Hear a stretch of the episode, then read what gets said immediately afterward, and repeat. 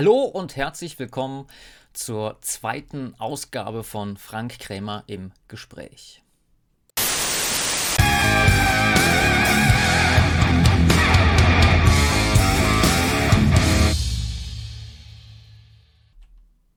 Die erste Ausgabe ist ja sehr gut äh, angekommen, was mich persönlich äh, sehr gefreut hat dann hat sich die Umstellung ja von Podcast auf diese Art und Weise äh, gelohnt. Lag natürlich auch an meinem äh, sehr hochkarätigen Gesprächspartner, dem Schattenmacher. Und deswegen freut es mich für diese zweite Ausgabe einen ebenso hochkarätigen Gesprächspartner zu haben, nämlich der Schattenmacher. Grüß dich, Schattenmacher, wie geht's dir? Täglich grüßt das Murmeltier, ne? Ja. Ja, äh, ja gut geht's mir.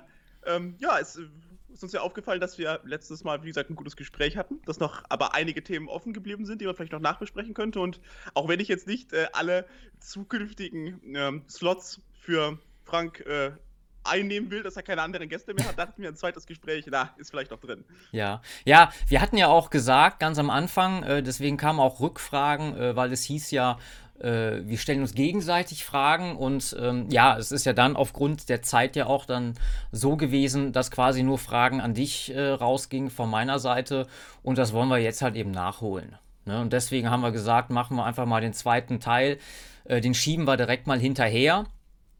Und ja, da sind wir. Und deswegen würde ich sagen, ich stelle mich mal einfach mal deinen Fragen. Wobei, äh, wir haben ja auch gesagt im Vorgespräch, klar, erstmal so Thema alte Rechte, neue Rechte, ne, das leidige Thema, was aber eigentlich nicht nur auf die alte Rechte bezogen werden kann, sondern es gibt ja äh, durchaus menschliche Schwächen, die universal sind, die auf alle Gruppen zutreffen, aber man kann die ja trotzdem mal analysieren. Ja, das hatte ich mir auch gedacht. Also es gibt natürlich mehrere Probleme. Also ich, es mag immer noch den, den, sozusagen den Prototyp des alten Rechten geben, aber wir, wir sehen natürlich einige Probleme. Also äh, zum Beispiel hat, das, da werden wir auch noch drauf kommen, Frank Franz, äh, ist ja der Chef der NPD, der hat sich ja mit unserem Livestream beschäftigt. Bei dem würde es uns natürlich schwierig fallen, sowohl was das Äußere als auch was seine Äußerungen angeht, würde es mir schwierig fallen, einen eindeutigen Schnitt zu machen. Und das ist jetzt Altrecht, das ist Neurechts. Das ist schon mal ein Problem. Es gibt Leute, die sich nicht so einfach kategorisieren lassen. Ähm, und dann weitergehend, ähm, diese Kategorisierung hat natürlich auch immer, also dieses, dieses Label, dieser Label-Charakter hat natürlich zur Folge, dass einige sich das auch schon als, als wertendes Urteil begreifen, ja. Mhm. Was es nicht unbedingt sein muss, aber äh, ich denke, es ist fast sinnvoller, nachdem wir uns jetzt sozusagen kennengelernt haben, nachdem wir mal den Einstieg geschafft haben, an konkrete Probleme zu gehen und von mir aus die Probleme der Rechten zu nennen. Gut, die Probleme der Linken, die interessieren uns jetzt erstmal nicht, die können wir nicht lösen ähm, für sie. Ähm, also gehen wir einfach, würde ich sagen, in die Probleme hinein und jeder kann ja dann sehen, in welchem Umfeld ähm, er die so wahrnimmt äh, und an welchen Persö per Persönlichkeiten er. Mhm, gerne. Ja, gut, ähm, dann können wir eigentlich direkt anfangen. Also ich habe hier so mehrere große Themenblöcke mal ein bisschen zusammengeschrieben und ich dachte mir, ja, fangen wir einfach mal äh, vorne an. Also wie gesagt, ich versuche dieses Mal ein bisschen spezifischer zu werden, selbst die Fragen zu stellen, ähm, dass wir unsere, also auch nicht mehr im Abstrakten bleiben, jetzt bei den ganz äh, großen Konzepten. Das ist immer ja, ein bisschen schwierig, dann das im Alltag zu sehen, wie sich das ähm, realisiert. Aber gehen wir mal zum ersten Thema. Das wäre das Individualismus, Liberalismus und was ich so Performatismus nennen würde. Also generell nehme ich wahr, Individualismus wird in der Rechten generell relativ häufig und stark kritisiert. Ähm, nicht jede Form, das ist schon klar, aber das ist ja eigentlich, also die Kritik ist offensichtlich eine Konsequenz äh, auf die modernen Auswüchse, die wir so heute sehen, ja, die Atomisierung des Menschen und so weiter.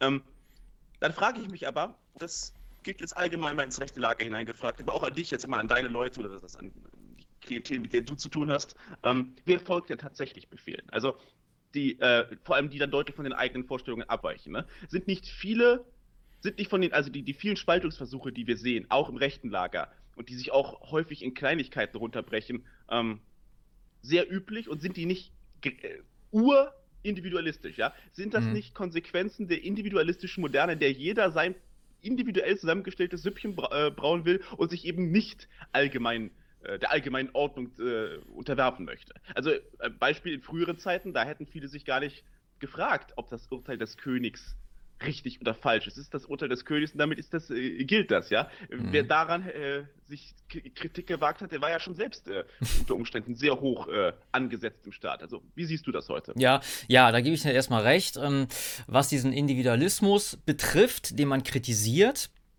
da sage ich mir immer, die Dosis macht das Gift, denn äh, eine gewisse Form von Individualismus, äh, das äh, ist ja die Grundvoraussetzung auch für persönliches Wachstum, sage ich mal, oder das Entfalten von, von Charakter oder von Dingen, die einem liegen, von Begabung.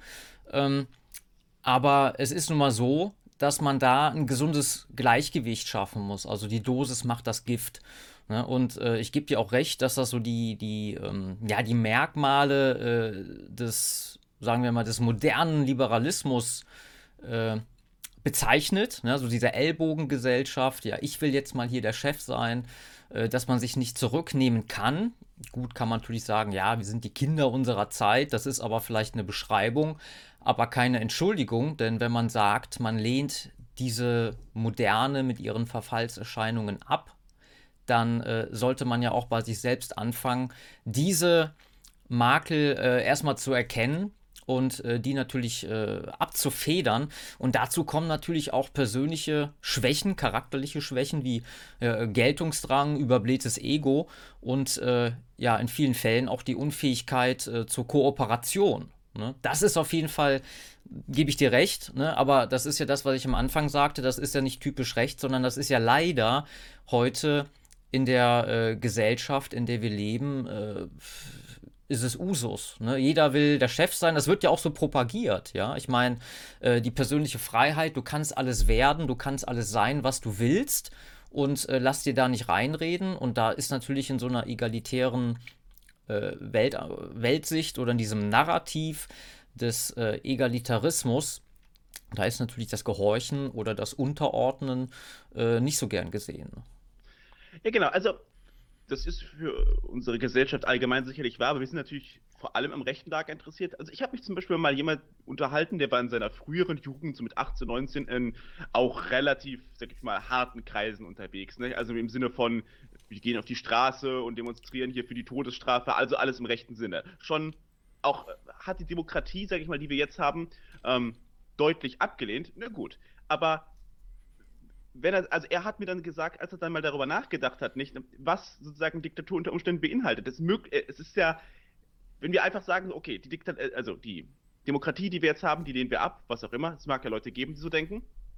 Und da mag es auch gute Gründe für geben. Aber da muss man sich ja die Frage stellen, okay, aber wenn jetzt sozusagen der Einherrscher käme und wir überhaupt nicht darüber nachgedacht haben, wie der sich qualifiziert, wo der herkommen soll, etc., ja, da muss man sich ja auch mal überlegen, wessen Befehle man dann befolgen muss, was es beinhalten könnte, einen schlechten Herrscher folgen zu müssen. Also eine Erfahrung, die ja in vielen früheren Jahrhunderten äh, die Leute schmerzhaft gemacht haben. Ne? Also was wäre mhm. denn, wenn Merkel absolute äh, Macht gehabt hätte? Dann hätten wir, hätten wir ihr folgen müssen, nicht?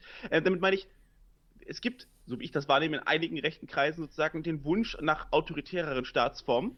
Und das hat auch sinnvolle, ich sag mal, Gründe zugrunde liegend. Also, weil gewisse Entscheidungen dann einfach getroffen werden können, weil auch die Macht klarer verteilt ist. Wenn irgendwer was falsch macht, weiß man, wer was falsch gemacht hat, ja? Mhm, genau. Aber äh, genau, ich wollte nur noch das zu Ende, aber dann fehlt mir oft so ein bisschen die, das Nachdenken darüber, okay, wie bringen wir denn jetzt irgendwie ein, eine Person oder eine Gruppe von Personen in die Riegen der Herrschaft, auf die wir uns auch verlassen können, denen das Folgen oder das, das, ähm, äh, das, äh, also wenn sie uns einen Befehl äh, geben, dass uns das nicht äh, zum Schaden gereicht oder in, mhm. in, in den Abgrund stürzt. Nicht?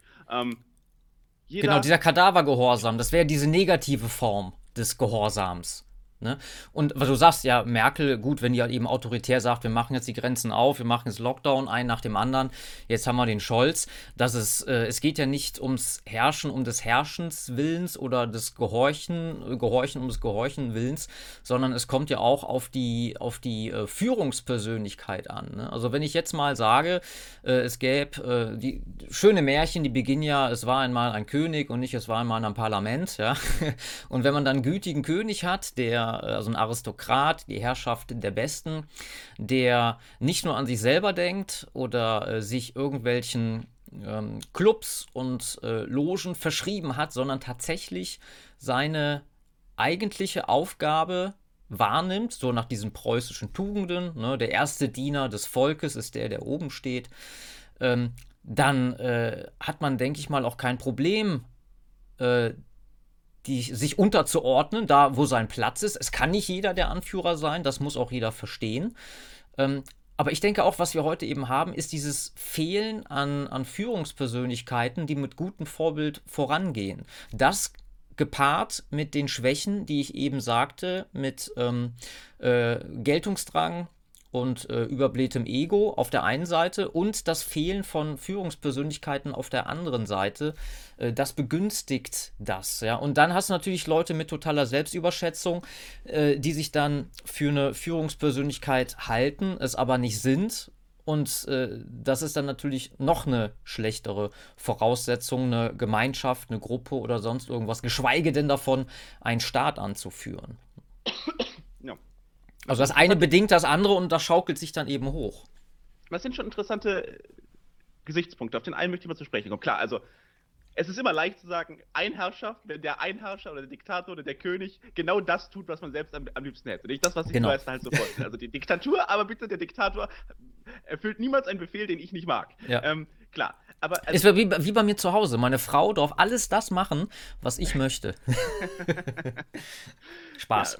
Ja, die, die, vollkommene Freiheit eben. Genau. Ähm, ähm, klar, also da steckt natürlich das Problem hin. Ich, ich würde ja auch sagen, ich, ich, ich könnte mir vorstellen, sozusagen, meine Stimme abzugeben, ja, oder mich jemandem unterzuordnen, in, in, im, im Sinne einer, einer Staatshierarchie, jemandem sozusagen auch in den Dienst zu treten, aber dem muss ich natürlich vertrauen können. Also vor allem jetzt, äh, mhm. es sind ja keine gewachsenen äh, Strukturen vorhanden, ich muss schon genug Vertrauen in ihn haben, dass der mich nicht ins Verderben schickt ja. äh, äh, und, und dass die mein Schicksal nicht, nicht, nicht gleichgültig ist. Und natürlich, ich denke, dass, dass wir keine Institutionen haben, sozusagen, ähm, Elitenschmieden, die wir selbst kontrollieren. Also wir haben im Schulsystem nichts zu sagen, wir haben im Universitätssystem nichts zu sagen. Äh, wir haben letztlich auch immer weniger was im Militärwesen zu sagen und das Militärwesen hat immer weniger in der Gesellschaft zu sagen. Ähm, es ist ja klar, dass die Rechte dann daran scheitert, große Führungspersönlichkeiten in großer Menge hervorzubringen, weil es keine Institutionen gibt, in denen wir die heranziehen können, nach unserem Willen und Maßstab. Also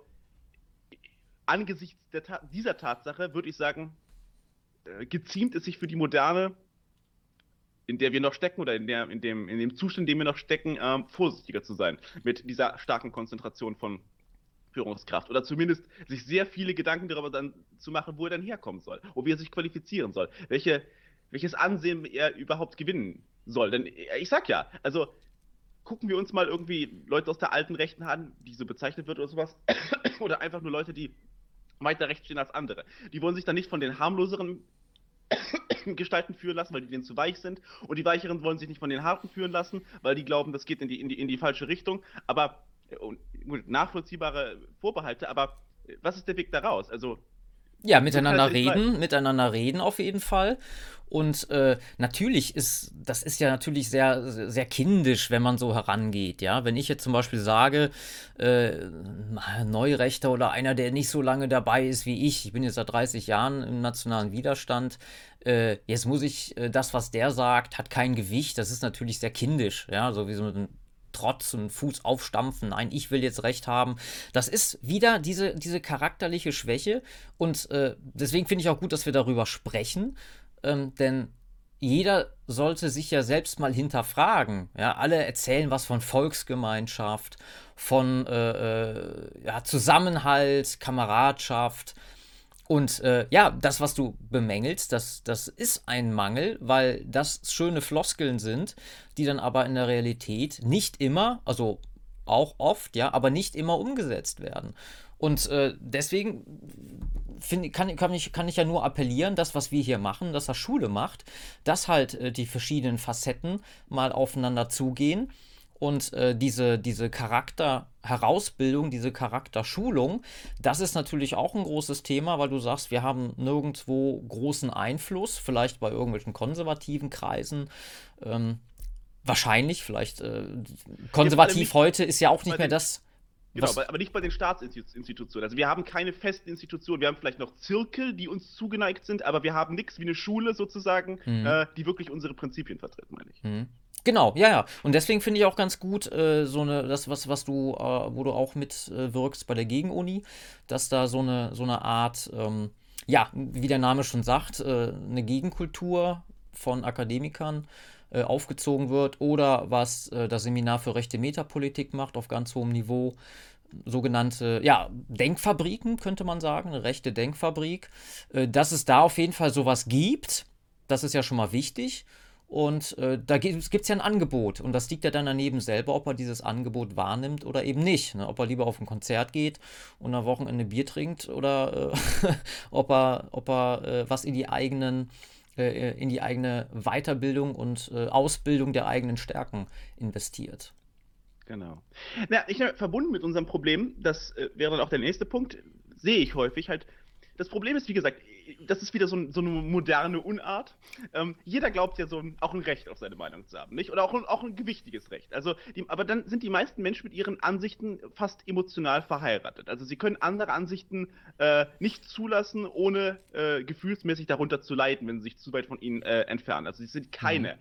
abgeklärten, kühlen Politiker, die mal gucken, okay, was ist hier angesagt, wie viel davon ist überhaupt real so vertreten. Also ich sehe das ganz oft in meinem, ich weiß nicht, Telegram-Chat oder sonst oder, oder meinen YouTube-Videos. Da sind auch Leute, man er erkennt, die machen mal ein schneidiges Argument, die treten, also schlagen vielleicht auch über die Stränge und andere Leute nehmen es zu ernst und dann will keiner zurücktreten mhm. und dann dreht sich das immer im Kreis ja. und äh, die Leute versuchen sozusagen ihr, ihr Gesicht zu wahren und über die inhaltlichen Punkte geht es nur noch marginal. Das ist jetzt ein, ja, wer hat den längeren äh, zur Schaustellung äh, oder das ist ein Wettbewerb darum, anstatt dass es tatsächlich um, um inhaltliche Punkte geht. Das ist nicht immer so, es gibt auch sehr vernünftige Diskussionen, das ist natürlich ein buntes Feld, aber der Trend, der ist schon wahrnehmbar. Das heißt, gibt es bei uns, oder müssen einige Leute sich äh, mehr zurücknehmen, müssen einige Leute lernen, dass sie als explizite Politiker vielleicht nicht geeignet sind und äh, wie, was würdest du den Leuten raten, die nicht in solche ja, zerstörerischen Zyklen hineingezogen werden wollen. Ja, Einsicht ist ja der beste Weg äh, oder der, der beste Weg zur Besserung, der erste, der erste Schritt zur Besserung. Äh, was du sagst, ja, ähm, da sehen wir ja gerade äh, beim Ukraine-Russland-Konflikt, dass äh, viele Rechte jetzt meinen, krampfhaft für eine Seite äh, Partei zu ergreifen. Sollen sie? Wer bin ich, dass ich denen das abspreche? Nur darf dabei nicht das große Ganze aus den Augen verloren äh, werden oder man darf das große Ganze nicht aus den Augen verlieren. Und äh, wenn wir uns jetzt gegenseitig äh, die Köpfe einhauen, wer jetzt für Russland, wer für Ukraine ist, jeder kann es natürlich wieder beweisen, warum das jetzt das bessere, strategische, bessere Ziel ist, ähm, dann äh, ja, haben wir äh, eine dritte Position, nämlich äh, die Herrschenden, die Eliten, wie man sie bezeichnen möchte, die sich dann eine Tüte Popcorn nehmen, setzen sich einfach mal irgendwo hin, lehnen sich zurück und schauen sich an, wie sich die doofen Rechten für einen Konflikt gegenseitig weiter aufspalten, äh, auf den sie so ja überhaupt gar keinen wirklichen Einfluss haben. Ne? Das ist natürlich ein großes Problem und die Lösung davon ist eigentlich, äh, solche Themen äh, unemotionaler äh, zu betrachten. Nicht empathielos, da gibt es auch einen Unterschied, aber äh, dem anderen auch durchaus mal seine Meinung lassen und kann, man kann ja sagen, ja gut, äh, ich kann das nachvollziehen, ich kann aber auch die Gegenseite nachvollziehen und welchen Nutzen hat jetzt die deutsche Rechte, sich für dieses oder jenes Thema stark zu machen. Ja, natürlich gibt es äh, äh, sehr gute Gründe, sich auf die Seite der nationalistischen Ukrainer zu stellen. Kann man natürlich machen, kann ich auch nachvollziehen. Äh, nur sage ich mir aber, ähm, also wer das machen will, kann es ja gerne tun. Der kann auch gerne hinreisen und die Waffe in die Hand nehmen, wenn er das möchte. Äh, aber dann so aus, sage ich mal, aus der, aus der äh, Komfortzone heraus äh, äh, schneidige Sprüche bringen oder, äh, das, oder Anhänger des, des gleichen Lagers angreifen, weil sie es anders sehen, das ist ehrlich gesagt ein sehr unreifes Verhalten und dagegen muss man halt eben was sagen, was, was, was tun und eben die Leute dazu aufrufen, so ein gemeinschaftsschädliches Verhalten einfach zu unterlassen. Natürlich steigern sich da alle rein. Ja, ich, mir wurde ja auch gesagt, äh, ich hatte, ähm, war aber zu Gast beim ähm, Ignaz Barth äh, im Livestream und da habe ich auch gesagt, äh, dass ich das äh, zwar beide Seiten äh, verstehen kann, ja, und dann habe ich aber auch gesagt, ich kann natürlich auch äh, die NATO-Aggression gegenüber Russland, dass Putin sich das nicht gefallen lassen kann. Ja, das wäre dann direkt äh, Kreml-Propaganda, die ich da sagen würde. und äh, ich würde mich damit automatisch auf die Seite von Putin stellen. Also absoluter Schwachsinn. Äh, klar kann ich überall Strohmänner aufbauen, der hat das und das gesagt, das reininterpretieren und somit habe ich den dann in eine Kategorie gestellt. Nur hat das ja mit der Realität nichts zu tun. Ne? Also da muss ich halt eben sagen, ein bisschen unaufgeregter, ein bisschen unemotionaler sein und äh, ja, deswegen heißt mein Projekt ja auch der dritte Blickwinkel. Das ist ja nicht nur aus äh, Jux und Dollerei, sondern auch mal eine dritte Position, eine neutrale, muss es jetzt vielleicht nicht sein, aber mal einen anderen, den dritten Blickwinkel einnehmen und äh, daraus vielleicht mal äh, ja, Rückschlüsse ziehen. Ja, ich denke, viele Leute, also was ein Problem ist, viele Leute glauben viel zu schnell sozusagen, dass sie ihre ihr Innerstes verkaufen und das, warum sie überhaupt sich politisch engagieren, verkaufen, wenn sie nur ein bisschen nachgeben. Also auch, mhm. bei, auch bei kritischen Dingen. Klar, also ich habe auch Dinge, die mir nicht gefallen oder die ich nicht teile, bei vielen anderen, mit denen ich mich sozusagen politisch umgebe. Ähm, aber wie gesagt, ihnen direkt sozusagen jede, jedes Bündnis zu kündigen und jede potenzielle jedes potenzielle Wohlwollen, das führt natürlich stark zur Isolierung. Nicht? Hm. Es ist natürlich das Argument zu sehen, okay, wenn jemand Punkte vertritt, die ich wirklich nicht vertrete, wie sinnvoll ist es, ihn, ihn zu stärken? Denn wenn er zu mächtig wird, wird der Punkt, der mir nicht gefällt hat, durchgesetzt. Das ist mir schon klar. Aber jetzt müssen wir natürlich auch realistisch betrachten, wir sind jetzt nicht kurz davor, die Macht äh, in diesem Land zu übernehmen. Also halte ich es für eine vielleicht etwas bessere Taktik, ein bisschen lockerer zu bleiben. Man kann ja inhaltliche Kritik üben, man kann auch ganz klar sagen, was, was einem nicht gefällt. Aber äh, wie gesagt, das ist so ein bisschen wie, so, wenn der eine Mafia-Clan dem anderen jetzt die, die Todfeindschaft erklärt, ist es durchaus wahrscheinlich, dass einfach beide aufgerieben werden in ihrem Kampf gegeneinander, weil der Staat dann einfach kommt und, und sie sozusagen den Boden mit ihnen wischt, ja. Mhm. Äh, und das ist halt der Grund, warum, sage ich mal, häufig kriminelle Organisationen, jetzt als Beispiel, kein großes Interesse daran haben, einen bedingungslosen Kampf untereinander zu führen, weil sie dann mhm. sozusagen vom Dritten im Bunde äh, aufgefressen werden. Ja, ist ja auch ähm. so. Ne? Und worauf ich hinaus will, äh, in der Ukraine-Russland-Frage kann man ja geteilte Meinung sein. Aber äh, wir dürfen nicht vergessen, äh, wir stehen jetzt immer noch in dem, äh, in dem Kampf mit dem Corona-Regime, auch wenn es jetzt die Zügel vielleicht ein bisschen schleifen lässt. Spätestens im Herbst werden die Psychopathen wieder, wieder äh, durch steigen. Und wenn man sich dann zum Beispiel ja. nicht auf der Straße zusammenrauft und sagt, wir demonstrieren jetzt gemeinsam, sondern nö, also mit der Gruppe, die will ich nicht dabei haben, die war pro Russland, nö, die andere war pro Ukraine. Äh, das kann es ja wohl nicht sein, ja. Also jeder, wie gesagt, es gibt ja, ich, das ist wie, ist jetzt vielleicht nicht ganz passend, aber der eine mag äh, die Musik, der andere mag die Musik, so war das früher noch, ja, und dann hat man sich quasi dann auf die Mappe gehauen, weil der eine hörte Metal, der andere hörte, hörte Rechtsrock, der andere hörte Techno und äh, das sind alles so, so, so, so unterschiedliche Ebenen, die man da vermischt und das darf halt eben meiner Meinung nach nicht sein. Ja, man hat eine, eine, eine, eine Ebene, auf der, man, auf der man Gemeinsamkeiten hat und alles, was da, was, da, was da variiert, das kann halt variieren. Das sind halt eben die unterschiedlichen Persönlichkeiten und die unterschiedlichen Ansichten. Aber die dürfen jetzt nicht da herangezogen werden, um das große Ganze äh, aus dem Blickfeld zu verlieren. Ja, und ich denke, die Menschen müssen auch ein Gefühl dafür entwickeln, sozusagen, wer Skin in the Game hat, um das mal von Nicolas Nassim Taleb benutzte Konzept reinzubringen. Wenn ich natürlich irgendein anonymer Kommentator bin, ich kann schreiben, was ich will. Ich habe dafür niemals äh, negative Konsequenzen. Ich habe aber auch für das beste Argument kaum positive Konsequenzen. Also vielleicht fällt es ein paar Leuten auf, dass ich ein ganz gutes Argument gemacht habe, aber okay. Das, ist, das hält sich in Grenzen. Aber sobald man halt regelmäßig, so was, was wir jetzt hier tun, oder Politiker oder was auch immer, regelmäßig in der Öffentlichkeit steht und Reputation tatsächlich relevant wird, ja, mhm. erst äh, ja, erst dann, ich weiß mal, wird man ja auch automatisch gezügelt, nicht? Also, dass die Leute vielleicht auch den, also es gibt ja mehrere Optionen, damit umzugehen. Vielleicht den Push machen, okay, sich selbst ein bisschen Reputation tatsächlich aufzubauen, selbst einen Kanal zu gründen, selbst das Ganze ernsthaft anzugehen. Dann nimmt man sich natürlich auch die Freiheit, hier irgendwelchen äh, breit gestreuten Quatsch zu erzählen. Ähm, ja, oder auch ein bisschen die eigene Lage kritisch zu hinterfragen, dass egal was ich hier schreibe, nicht, es, ich kann schreiben, was ich will. Ähm, es hat für mich ja keine großen Konsequenzen. Ich könnte auch das Gegenteil schreiben, hat für mich genauso große Konsequenzen. Also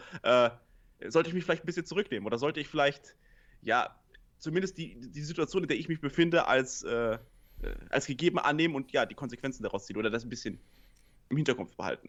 Mhm. Ja, also ich meine, jeder von uns, äh, du genauso wie ich, hat ja irgendwo eine gewisse Verantwortung mit dem, was er macht, weil er hat ja genau. eine Reichweite und ein Publikum. Und deswegen äh, sollte man schon bedenken, äh, dass man das, was man sagt und was man tut und was man auffordert, das hat ja alles irgendeine gewisse Konsequenz. Ja, und jetzt noch Öl ins Feuer zu kippen, egal bei welchem Thema. Ich habe ja auch das, äh, die Impfrebell-Kampagne gestartet, äh, wo ich äh, auch nicht sage, jeder, der sich impfen lässt, der wird morgen sterben oder die sind alle doof. Ja, darum geht es mir ja gar nicht, sondern es geht mir darum, nicht einem irgendetwas zu verbieten, sondern die Wahlfreiheit zu haben. Wer das machen möchte, hatte ich gestern noch eine äh, Diskussion mit einem, mit, einem, mit einem Arbeitskollegen, der ist was älter, der ist geimpft. Ich habe ihm die Gründe gesagt, warum ich es nicht machen werde. Konnte er nachvollziehen und er sagt auch, das ist eine ganz individuelle Entscheidung und wir leben in einer Demokratie. Gut, das habe ich dann äh, mit der äh, persönlichen Entscheidung habe ich dann mal verneint, ja, nämlich die ganze Hetze der demokratischen Hasspresse, die haben wir ja alle abbekommen oder beziehungsweise gesehen, wie man mit Abweichlern umgeht. Ähm, aber der hat eben auch ein aufgeklärtes Bild, Weltbild. Er sagt jeder so, wie er meint, ja, und so sehe ich das ja auch und so sehe ich das auch mit meiner Kampagne. Ich will keinem was vorschreiben, keinem was verbieten, sondern jedem das Recht zugestehen, selbst zu entscheiden, was er möchte und was nicht. So, und das ist eben, wo ich auch generell meine, meine Aufgabe sehe als alternativer Medienschaffer. Ich muss den Leuten nicht alles vorkauen oder, oder denen sagen, was sie tun und lassen sollen, sondern ein Angebot geben. Und ob sie das dann annehmen oder nicht, das entscheidet ja auch wiederum jeder selbst. Genau. Ja, gut. Dann würde ich ja direkt mal zum zweiten Themenkomplex äh, kommen, also ein bisschen tiefer hinein. Du hast ja schon die Corona-Krise angesprochen und gerade da haben wir es ja gesehen.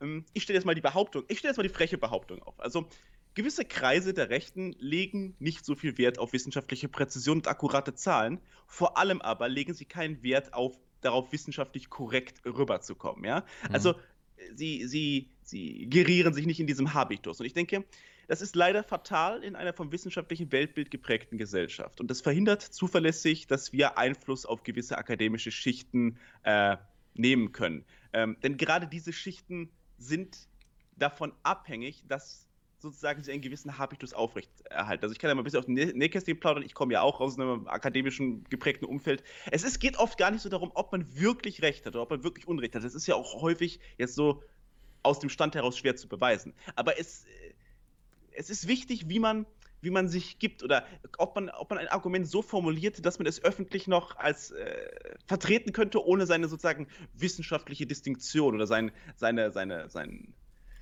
sein, seine, seine Zugehörigkeit zum wissenschaftlich basierten Denken zu verlieren. Ja? Mhm. Und ich mhm. denke, also was die, was die äh, für Teile der Rechten oder auch so, so dieser klassischen Boomer-Rechten vielleicht tun, die sehen halt, dass offensichtliche Quatschregeln. Ich rede jetzt nicht mal über das Impfen, ich rede über diese ganzen Lockdown-Regeln zum Beispiel, die sich ständig ändern, wo es überhaupt keine klare Linie gibt, mhm. äh, keine klare Kommunikation und die ja auch äh, keinen klaren, messbaren Effekt haben. Also wir sehen ja ständig irgendwelche ansteigende Kurven, dann nehmen sie wieder ab, hat das jetzt mit den äh, Maßnahmen zu tun oder ist das völlig von allein gekommen? Keiner weiß es so richtig, ja. Mhm. Dass in diesem völlig chaotischen, eben nicht faktengeleiteten Bild die Leute sich sagen, ja, okay, dann, dann, dann gebe ich selbst nichts drauf, ja. Das ist also der, von der Universität und von den wissenschaftlichen Institutionen kommt hier nur Quatsch. Das ist alles elitengesteuert sozusagen, das ist alles dem politischen Willen unterworfen. Deswegen beachte ich das jetzt gar nicht. Ich kann das gut nachvollziehen. Ich halte das nur für sehr un, un, unklug, weil man, wie gesagt, damit gewisse Schichten kategorisch verliert. Selbst wenn die einem dem Inhalt nach zugesandt sind, die können es sich nicht leisten, öffentlich einfach diesen sozusagen Ignoranz gegenüber dem, dem, dem wissenschaftlichen Signaling aufzugeben. Und dass man da vielleicht ein bisschen klüger agiert. Wie siehst du das? Hm. Ja, es kommt natürlich darauf an, wen man da fragt. Ne? Du hast natürlich überall äh, Leute, die da ähm, sehr äh, jeder Spintisierung da auf den Leim gehen. Ähm, es wird ja ständig irgendwas, man wird zugeballert mit irgendwelchen Meme, mit irgendwelchen Statistiken. Und mir ist auch schon passiert, dass ich dann irgendwas geteilt habe, was gut klang, äh, was sich dann aber nachher als Blödsinn rausgestellt hat. Und da finde ich es eben wichtig, dass man dann auch dazu steht, das mache ich dann auch, dann sage ich hier, ich habe das äh, von dann und dann runtergenommen, weil es nicht stimmte. Ja, weil wenn ich jetzt daran krampfhaft festhalte und sage, doch, äh, das muss jetzt so sein, weil das halt eben in meine, äh, in meine Agenda passt oder in mein Weltbild, da mache ich mich ja selber unglaubwürdig. Ne? Also sich selbst zu hinterfragen sollte da schon dabei sein. Andererseits ist es natürlich egal, äh, was wir wie begründen, denn äh, durch die veröffentlichte Meinung ist ja alles Geschwurbel oder Verschwörungstheorie, die sogenannten äh, Faktenchecker, die äh, meinen ja dann äh, alles, was wir quasi sagen, dann ähm, als Lüge enttarnen zu können. Die suchen sich natürlich, picken sich dann ein paar Sachen raus, die wirklich nicht zu halten sind und äh, geben dann das Gefühl nach außen hin, als wäre das alles, was wir behaupten würden, alles äh, unwahr. Ja, und das ist natürlich äh, Unsinn und äh, das ist aber natürlich ein, ein Bild, was äh, von Fremden über uns quasi gestreut wird und das natürlich in der öffentlichen Wahrnehmung dann äh, ja im schlechtesten Falle dann auch massentauglich so vermarktet wird. Ne? Also das sind auch wieder zwei Komponenten. Einmal die eigene Unreflektiertheit und dazu kommt dann halt eben die Gegenseite, die mithilfe der Massenmedien genau das eben stigmatisiert, als wäre es grundsätzlich so. Und natürlich haben wir äh, auch viele, viele, gerade bei der, bei der Corona-Geschichte, ähm, sage ich mal, wissenschaftliche äh, Anker. Es gibt ja genug renommierte Wissenschaftler, die da äh, Paroli bieten und auf die kann man sich ja auch berufen. Ne? Aber wenn man zum Beispiel schon so einen Professor Dr. Bhakti, wenn man den schon äh, Antisemitismus unterstellt oder was weiß ich, äh, dann hatte ich auch schon Diskussionen auf, auf Twitter. Also ich versuche eigentlich so diese, gerade wenn die so emotional aufgeladen sind, äh, solche Diskussionen zu vermeiden. Aber dann äh, bringt man halt ein Video vom Professor Dr. Bhakti, der dann erklärt, ja, wie, dieser, wie diese Killer-Lymphozyten quasi angeregt werden, äh, das Immunsystem schädigen. Also alles quasi sachlich dargeboten. Und dann kommt das einziges äh, Gegenargument, ach, Professor Bhakti, der ist so Antisemit. Äh, dann frage ich, äh, selbst wenn es so wäre, was hat das jetzt damit zu tun, äh, mit dem Thema, zu dem er sich wissenschaftlich äußert? Ja, und dann hat man nämlich gleich wieder diese diese äh, toxischen Begriffe verwendet, ja, Antisemit, und schon ist das das Totschlagargument gegen jegliche wissenschaftliche Grundlage. Und das ist natürlich dann auch wieder Unsinn, dann kann man sich diese Diskussion ja auch sparen. Ne? Und nur leider verhärten sich irgendwann dann die Fronten. Und deswegen wir werden auch nicht jeden erreichen können, man wird nicht mit jedem diskutieren können, aber man sollte natürlich versuchen, die Leute zu erreichen, die für einen offenen Diskurs eben offen sind. Ja, genau. Also, wie gesagt, das ist bei der äh, Corona-Sache wieder, also aufgefallen, äh, klar. Also erstmal ist es mir wieder aufgefallen, wie, wie Autorität, wie, wie viel Rolle Autoritäten spielen. Der durchschnittliche Deutsche guckt nicht nach, welche wissenschaftlichen Veröffentlichungen jetzt die akkurat sind. Er kann es auch nicht, weil es davon Tausende gibt. Also wie soll das zu bewerkstelligen sein? Also, also verlässt man sich im Zweifel wieder auf Autoritäten. Ich meine, das ist so ein zum Beispiel eine Lehre, die ich gerne recht in den Kopf hämmern möchte, weil ich, ich glaube, dass viele, auch die, die sonst wohlmeinend sind, die gut informiert sind, das nicht verstehen. Wenn man sich in eine Talkshow begibt, in einen öffentlichen Raum, den man, wo man den, den Diskurs sozusagen nicht kontrolliert, der wird ja dann von den Leuten, die das veranstalten, kontrolliert. Und dann kommt ein inhaltlicher Disput auf über die Wirksamkeit dieser und jener Maßnahme etc. Wenn man nicht wirklich durchschlagende, super einfach einzusehende Argumente besitzt, die den Leuten komplett aus der Erfahrung sofort ausgehen, aufgehen, dann werden sie in, im Zweifel, wenn es komplexe technische Angelegenheiten äh, angeht, immer die Autorität hörig sein, die meisten. Mhm. Also die, man kann das beste inhaltliche Argument haben, aber sobald der, der, der Kredibilitätsautomatismus dann angeworfen wird und dann sagt, okay, Dr. Bhakti, das ist alles ein Sportler, der ist sozusagen aus den heiligen Rängen der Wissenschaft herausgefallen und das hier, das sind die guten Wissenschaftler, auf die sollte er weiter hören dann können wir das natürlich als lächerlich erachten, dann können wir das als religiös erachten, das ist es auch.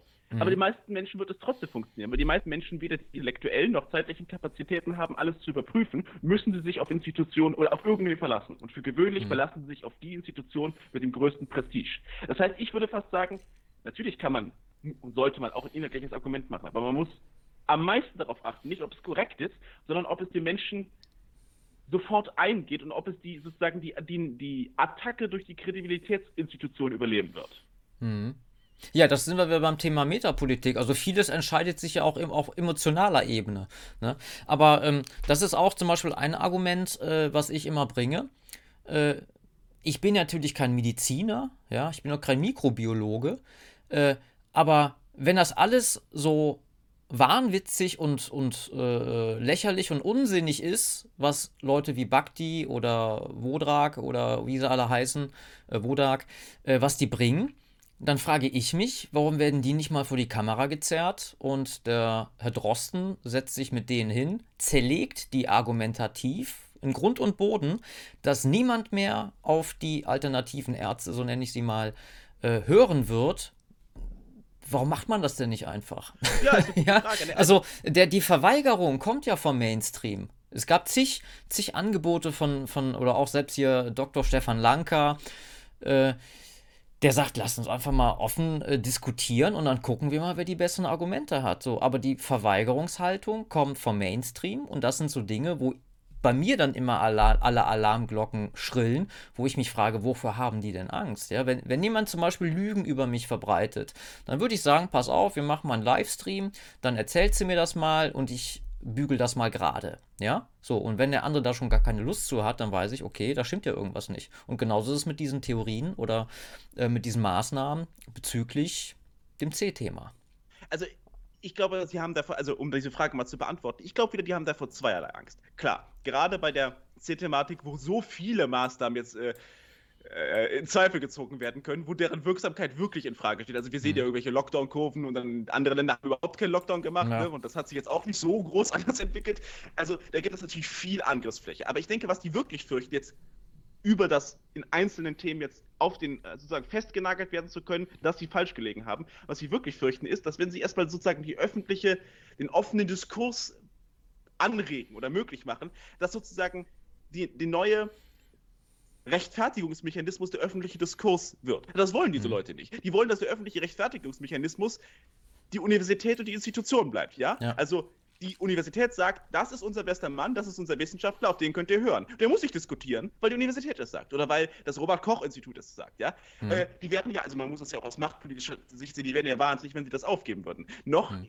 Auch wenn das jetzt natürlich Schaden genommen hat bei gewissen Teilen der Bevölkerung, dieses Ansehen, aber ich sag mal so, vor der Corona-Krise, wer hat schon das Robert-Koch-Institut angezweifelt, wenn das ja. irgendwas zu medizinischen Themen, Themen gesagt hat, ja. Mhm. Und warum sollten diese Leute so wahnsinnig sein, aus machtpolitischer Sicht gesprochen, äh, jetzt in den Diskurs zu gehen und dann möglicherweise einen neuen äh, Rechtfertigungsmechanismus in die Gesellschaft zu schaffen, so, dass sich Positionen durch eine Debatte rechtfertigen müssen. Was für ein verrückter Gedanke. Also, die sollen mhm. sich durch, ein, durch, durch einen Doktortitel, einen Professorentitel und vor allem natürlich den Segen der Universität und der höheren Institutionen äh, rechtfertigen und nicht durch irgendeine blöde Debatte. Genau, die ähm, würden ja selbst den Keim des Zweifels säen halt. Ne? Exakt, exakt. Aber genau das sollte ja eigentlich Wissenschaft sein. Aber gut, wir wissen ja, so naiv sind wir ja nicht. Äh, das soll ja eben nicht passieren.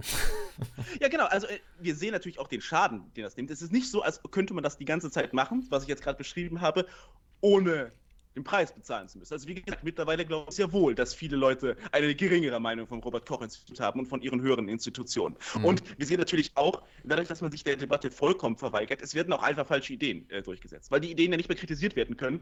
Mhm. Äh, und selbst wenn unsere Experten sozusagen noch immer bei 70% richtig legen, ja? Dann legen sie aber mit 30% falsch. Aber weil man das auch nicht mehr kritisieren kann, es findet ja gar keine Selektion mehr statt, das, das ja. Schlimmste oder nur noch eine sehr schwache, äh, das Schlimmste rauszunehmen. Ne? Und deswegen funktioniert das System schlechter. Also, äh, klar, wenn man ein Argument für Meinungsfreiheit, für freien wissenschaftlichen Austausch finden will, dann ist es, also dann sehen wir ihn gerade vor uns.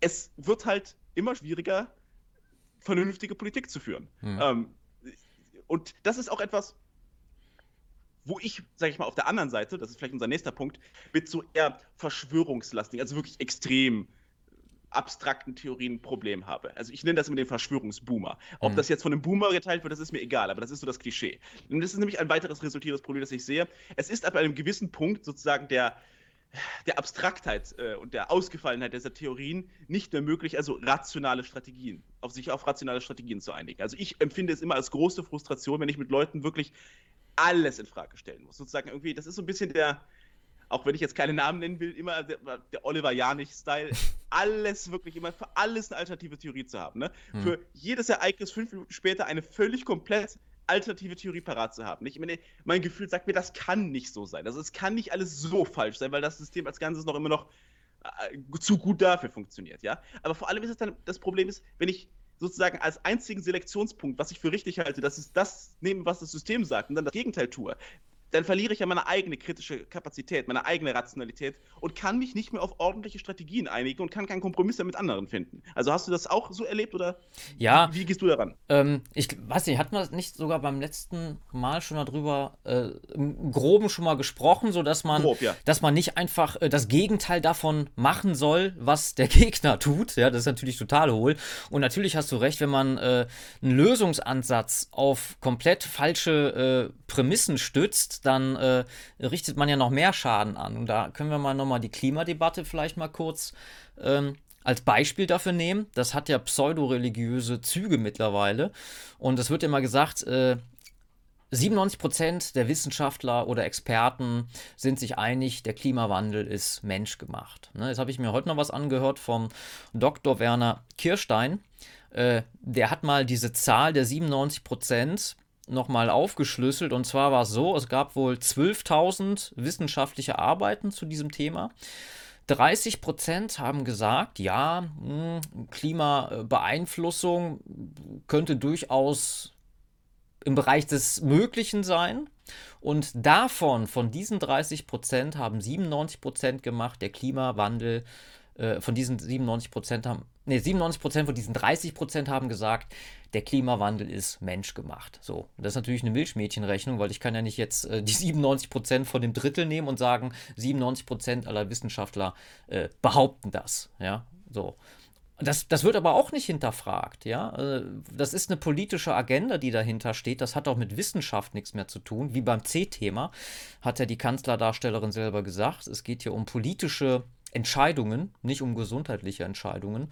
Und äh, da sind wir dann natürlich wieder auf einer ganz anderen Spielwiese, auf einer höher geordneten Spielwiese, nämlich auf dem, äh, ja, der, der Geopolitik, der, der äh, äh wie nennt man das, Social Engineering auf Deutsch, ja. ne? also eine komplett neue Gesellschaft formen und deswegen muss man natürlich alles andere erstmal zerstören und das macht man halt eben mit diesen Werkzeugen, ne? mit Angst schüren, die Leute gegeneinander aufhetzen, zu spalten, Gruppen künstlich konstruieren, Opfergruppen wie bei der Black Lives Matter Geschichte oder Männer gegen Frauen aufhetzen, jung gegen alt und somit äh, quasi Platz schaffen für eine neue Ordnung, die dann die, die wir natürlich in der Form ablehnen.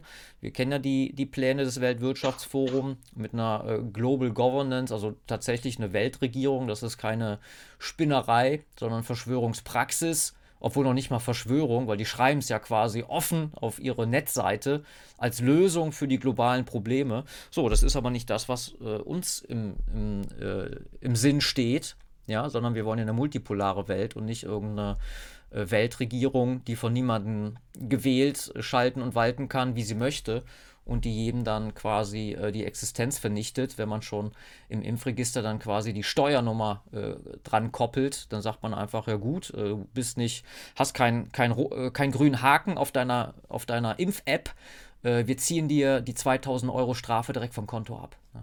So, das wollen wir natürlich ja. nicht. Ne? So, aber nochmal zurück auf deine Frage. Äh, natürlich muss man natürlich äh, sich immer selber hinterfragen, ob das, was ich da sage, macht das Sinn, macht das nicht Sinn. Und äh, klar, manchen Leuten fehlt eben diese Distanz. Die sagen dann tatsächlich nur Dinge, die ihnen gerade passen. Oder äh, keine Ahnung, mir hat jetzt äh, ein Arbeitskollege, der hat sich mit einem unterhalten und meinte, ja, mit dem und dem brauchst du gar nicht reden. Der erzählt, äh, Erdogan hätte gesagt, äh, die Coronaviren kämen ja aus dem Flugzeug runtergestreut und so. Ne? gut, äh, hat er gesagt, wenn du dem das sagst, das stimmt nicht. Der ist auch davon überzeugt. Ne? Manch ja gut, aber du musst ja auch mal so ein bisschen abwägen, äh, was ist irgendwie realistisch und was eben nicht. Ne? Ja, aber dass es da kein, also klar, dass es da kein klares Kriterium gibt, was noch realistisch ist und was nicht als realistisch zu betrachten ist, das lädt natürlich ein, weit ins Feld hineinzumarschieren, nicht? Also ich, ich gebe dir ja recht, man müsste diese, diese kritische Kapazität in sich sehr entwickeln, aber einige mhm. machen sich natürlich äh, leicht, in, in beide Richtungen, nicht? Das ist immer, mhm. in, in, beide, in beide Polen sind sehr, sehr anzüglich, ähm, auf, oder wirken sehr anzüglich auf Menschen. Ähm, ja gut, dann würde ich dann auch gerne dieses Wissenschaftsthema noch einmal ein bisschen mit einem Thema ein bisschen vertiefen. Ich habe jetzt auf meinem Kanal in letzter Zeit relativ viel gemacht, was so mit Genen zu tun hat. Also äh, was können wir dann tatsächlich sagen, welche menschlichen Eigenschaften von unseren Genen zu beeinflusst sind und welche durch, durch äußere erzieherische Einflüsse man verändern kann und zu welchen Anteilen. Ich habe da Zwillingsstudien äh, zitiert, ich habe viel über IQ gemacht. Jetzt gar nicht so sehr, weil ich da der begeistertste Anhänger dieses Themas bin. Ich finde es gar nicht so unglaublich spannend, aber es macht kein anderer. Und weil unsere Gesellschaft einen völligen Wahn darüber entwickelt hat, wie das sich alles zu verhalten hat, also dass alles anerzogen sei oder sowas, oder dass es zumindest in unserer veröffentlichten Gesellschaft sich häufig so anhört, gesagt, habe ich da viel gemacht.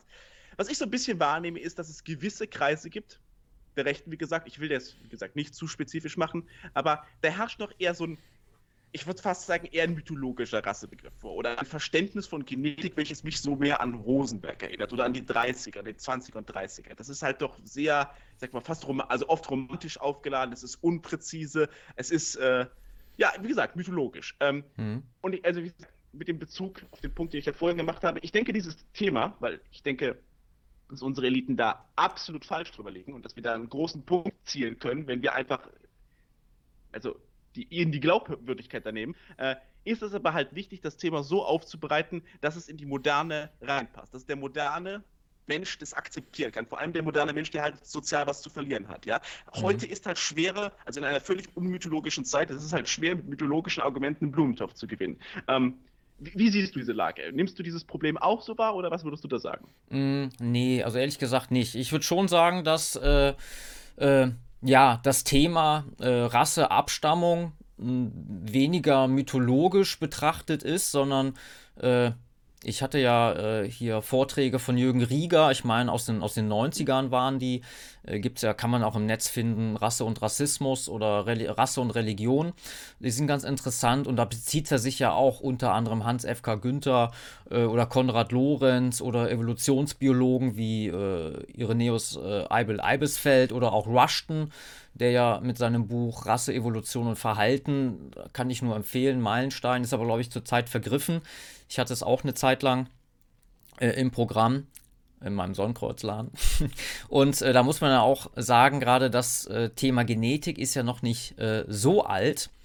Äh, aber vieles wird mit äh, der Genetik, mit, mit ja, wissenschaftlichen Arbeiten eigentlich ähm, bestätigt, was man früher vielleicht intuitiv oder eben auf Grundlage von Vorurteilen und Stereotypen äh, schon gewusst oder zumindest äh, ja, erahnt hat.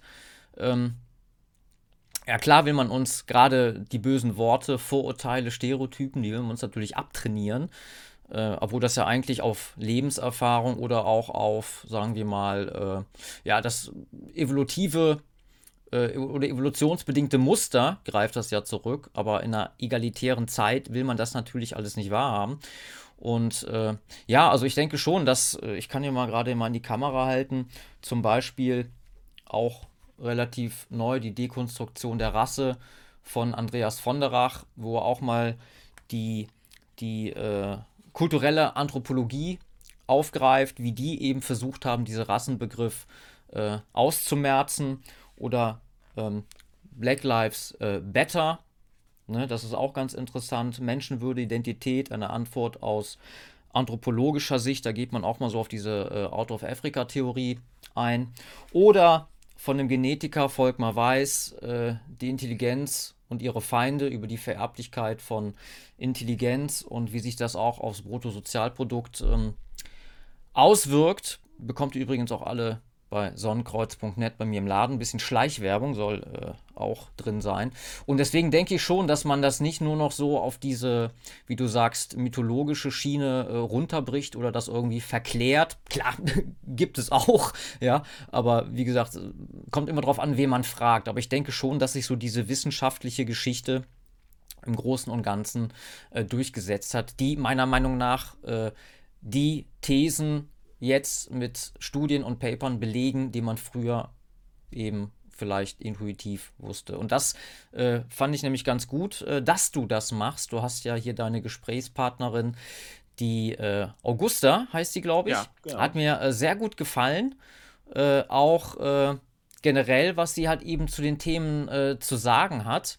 Sie sieht das ja auch nicht schwarz-weiß, das will ich auch mal sagen. Also wenn man vom, Thema, vom Thema Rasse spricht, äh, da gibt es ja auch unterschiedliche Auffassungen, auch im Laufe der Geschichte. Ich glaube, äh, äh, im 18. oder 19. Jahrhundert sprach man dann auch von Rasse, nicht vom biologisch, sondern vom Stand. Ja, das heißt also, wenn jemand ein Adelsgeschlecht war, dann war er von, von edler Rasse und quasi einer, der der gleichen Ethnie angehört, der nicht adelig war, war dann eben nicht eine hohe Rasse. Ja, also im Laufe der Geschichte hat der Begriff der Rasse natürlich auch noch einen, einen Wandel äh, hinter sich. Ja, aber ich meine, ich bin jetzt kein Experte, aber ich glaube, bei Evola taucht der Rassebegriff doch sehr, ich sag mal, also nicht nur physisch aus, sondern auch schon fast metaphysisch. Also das. Genau. Äh, mhm. äh, ja, genau. Dass das, das, halt nicht so ganz drin ist. Aber das, das ist zum Beispiel das, was ich äh, meinte. Also ich würde niemandem nahelegen, also wie gesagt, kein Experte für Ebola, aber ich würde zum Beispiel auch niemandem nahelegen, jetzt Ebola nicht zu lesen. Ganz im Gegenteil. Es ist sicherlich mhm. vieles äh, äh, Interessantes und, und, und, und, konzeptionell Erstrebenswertes drin. Oder auch äh, Dinge, an denen man sich streiten kann, mit denen man sich auseinandersetzen muss. Aber es ist, ich halte es durchaus für möglich, das sage ich, wie gesagt, die Sprache, in der es formuliert hat, auch die Sprache, die, die in früheren Jahrzehnten gegeben war, gerade bei so einem empfindlichen Thema, man muss halt sehr vorsichtig sein, weil auch bei den Leuten, die du jetzt gerade genannt hast, also zum Beispiel, ich, ich kenne nicht alle, aber ähm, so, so Leute wie Rushton, ja, das sind natürlich erstmal ordentliche Wissenschaftler, also ordentlich im Sinne von, die sind angestellt an der, an der Universität, die haben einen Doktor- oder Professorentitel, die machen normale wissenschaftliche Veröffentlichungen in normalen wissenschaftlichen Zeitschriften, wie mhm. Springer's Intelligence oder Proceedings of the National Academy oder was, was auch immer. Also das, das ist erstmal nicht zu kritisieren. Allerdings sind die natürlich, das System greift natürlich sie selbst an. Also es wird sehr viel, also, so im MyLab-Style gerne Wert darauf gelegt, sich als randständig und als, äh, als, als, als äh, Einzelgänger in ihrem Feld darzustellen, etc., etc. Und das ist natürlich ein großes Problem. Es ist, wie gesagt, sekundär, ob sie wirklich recht haben. Ich glaube, sie haben mit vielem recht, aber man muss es ja auch irgendwo in die Gesellschaft hineintragen, ja. Mhm. Und was ich so ein bisschen wahrnehme, ist, wir haben es jetzt tatsächlich in letzter Zeit geschafft, gerade das Genthema mit all den Verwerfungen, die unsere Gesellschaft sieht und weil es auch so ein offensichtlich starker Effekt ist tatsächlich, etwas wieder äh, diskutabler zu machen. Ne? Also ich, ich habe ja da Statistiken zitiert, irgendwie IQ vererbt sich zu 60 oder 70 Prozent genetisch, ja, mhm. oder andere Eigenschaften zu 50 Prozent. Also es sind wirklich starke Effekte, die es nicht, die, die, die, die es nicht in Abrede zu stellen gibt. Und auch die, äh, die, die Messungen, wie das gewonnen wurde, also Zwillingsstudien, die sind relativ robust, ja. Mhm. Äh, und gerade in der Replikationskrise der Psychologie haben sich immer noch die IQ-Zahlen und diese, diese psychometrischen Zahlen als, als verlässlich erwiesen. Ja? Also wir sind gerade so ein bisschen dabei, dieses Themen, Themenfeld mehr in die Öffentlichkeit zu pushen und es für äh, ihm ein bisschen mehr Akzeptanz zu verleihen. Ja? Aber was ich halt für, für wesentlich erachte, ist, dass wir uns dann bewusst sind, sozusagen, wie der Angriff kommen wird. Der Angriff auf uns wird niemals kommen oder in den seltensten Fällen mit Zahlen widerlegt. Man wird immer versuchen, uns sozusagen die Reputation anzugreifen. Mhm. Und dass wir uns so schlau wie möglich machen, da sozusagen nicht in offensichtliche Fettnäpfchen zu treten, ja. Das, also ich, ich sage das jetzt an unsere Zuhörer generell. Soweit es geht, präzise Sprache verwenden, soweit es geht, auf die Veröffentlichungen, die wir, wie gesagt, in, in, in großen Zeitschriften haben, verweisen, weil mhm. das ist, das mögen die, diese Leute nicht, weil genau das die Quellen sind, aus denen sie ihre eigene Reputation ziehen und ihre eigene Glaubwürdigkeit. Ähm, anstatt dass man, sag ich mal, auf, auf äh, wahrnehmbare, aber größere geschichtliche Trends verweist. Ja? Die mögen zwar wahr sein, aber das, das kann man immer leicht sagen, als das ist verschwurbelt und, und Verschwörungstheorie oder was immer. Mhm. Ja, da habe ich mal was rausgesucht, äh, weil du sagst Reputation. Äh, ich lese einfach mal hier ein paar Sätze vor. Seit Generationen leben in Nordrhein-Westfalen Menschen mit unterschiedlichen Wurzeln und Ethnien zusammen und sie engagieren sich durch ihre Blutspenden beim Deutschen Roten Kreuz für Kranke und Verletzte. Mit dem Zuzug von Migranten aus verschiedenen Teilen der Welt ergeben sich jedoch ganz neue Herausforderungen in der gesundheitlichen Daseinsvorsorge. Menschen haben evolutionsbedingt unterschiedliche Blutgruppen, aber auch unterschiedliche Erkrankungsrisiken. Die Blutgruppen von Menschen hängen von deren Herkunftsregion ab und unterscheiden sich teils wesentlich von denen der Menschen aus Europa oder Kleinasien. Nun müssen aber bei der Bluttransfusion Blutgruppen berücksichtigt werden und so ist auch die Erweiterung der Blutvorräte um kompatible Konserven erforderlich geworden. Ja, das hat nicht äh, irgendein böser Rassist gesagt. Ich habe schon ein deutsches Rotes Kreuz bei einer Blutspendenaktion, beziehungsweise der Hinweis dafür. Ja, und solche ähm, Hinweise, gerade in der Medizin, ist immer ein von mir äh, sehr gern zitierter äh, Artikel auf Welt.de, meine ich, war das, oder Zeit.de, andere Rasse, andere Pille. äh, das finden wir ja halt. Ne? Nur äh, dann fangen natürlich wieder dann diese Relativitätsgeschichten äh, an. Ja, in der Medizin mag das ja sein, aber die Menschen sind ja irgendwie trotzdem gleich. Ja klar, jeder hat eine Nase im Gesicht, zwei Augen, zwei Ohren und äh, zwei Hände und zwei Füße. Nur äh, das Interessante ist ja eben, was uns unterscheidet. Ne? Und das fand ich auch ganz interessant was die äh, gute Augusta da gesagt hat. Äh, glaub, sie hat sich da, ging um die Jenaer Erklärung, die aber behauptet, mhm. es gäbe keine Rassen. Ähm, der Andreas Vonderach hatte da auch was zu geschrieben. Ich wollte es noch rausgesucht haben in dem Buch Die Dekonstruktion der Rasse, äh, wo er sagt, die Annahmen dieser Jenaer Erklärung sind äh, welche auf Grundlage dieser Kulturanthropologie, äh, wenn ich mich jetzt recht daran erinnere, auf jeden Fall hat er es äh, stichhaltig kritisiert und es sind eben die Unterschiede, die uns ausmachen. Ich hatte mal einen Artikel gelesen, ich habe den leider nicht mehr wiedergefunden. Das war äh, auf Spiegel Online. Es ging um Heuschrecken, meine ich. Und die waren nahezu identisch in ihrer Genetik, nur ein paar Allele, glaube ich, waren unterschiedlich. Das hatte zur Folge, dass die eine äh, Art war eine Jägerheuschrecke, die, glaube ich, fünfmal so groß war. Ja? Und wenn wir mhm. immer von dieser Ähnlichkeit sprechen, äh, Rushton schreibt es ja auch in seinem Vorwort, äh, wir teilen 50% unserer Gene mit der Ananas. Äh, was soll man jetzt daraus für Schlüsse ziehen? Ja? Und äh, wie gesagt, man muss immer sehen, wie alltagstauglich das alles ist. Ne? Und da kommen wir natürlich dann auch auf die Frage, ähm, das, das, das Zusammenleben der Menschen. Ja? Wie, äh, äh, wer ist Deutscher, wer gehört dazu und solche Fragen. Genau. Ähm, das ist eigentlich eine gute Überleitung äh, zu dem zu unserem nächsten Themenkomplex, den ich ein bisschen äh, abklopfen will. Also wie gesagt, es gibt ja, also Franz Frank, Franz unter Umständen, äh, äh, unter anderem hat äh, unseren Livestream sicher angesehen äh, mhm. und da auch einen Kommentar zu formuliert. Ich habe den angesehen. Also wegen mir braucht er gar nicht so zurückhaltend zu sein. Er kann da ruhig mehr Tacheles reden, wenn er, wenn er möchte. Also ich nehme es ihm nicht übel, irgendwelche inhaltliche Kritik oder sowas. Also er war da sehr zurückhaltend, sehr höflich. Ähm, nur, genau, was du da gerade äh, angesprochen hast, äh, wie, wie man mal, das Staatsthema angeht und wie, wie sich das in die, in, in die Genetik äh, hineinspielt, welche Kriterien man da machen sollte, das sind natürlich alles wichtige Fragen. Das hat er ja auch in seinem Livestream akzeptiert als wichtige Fragen, auf die man konkrete, präzise Antworten braucht, etc. Nur, mhm dann frage ich mich, hat sozusagen so ein Teil der alten Rechten das mal historisch ein bisschen verschlafen? Also Frank Franz meinte das ja auch so ein bisschen, dass die NPD, der Partei, der er angehört, äh, den Kontakt zur Gesellschaft etwas verloren hat. Ähm, diesen Eindruck, den habe ich auch. Äh, dass, also, dass, dass die, dass, wie, wie möchte man es formulieren? Ähm, ähm, also ich, äh, ich gucke mal bei meinen Notizen. Ähm, mhm.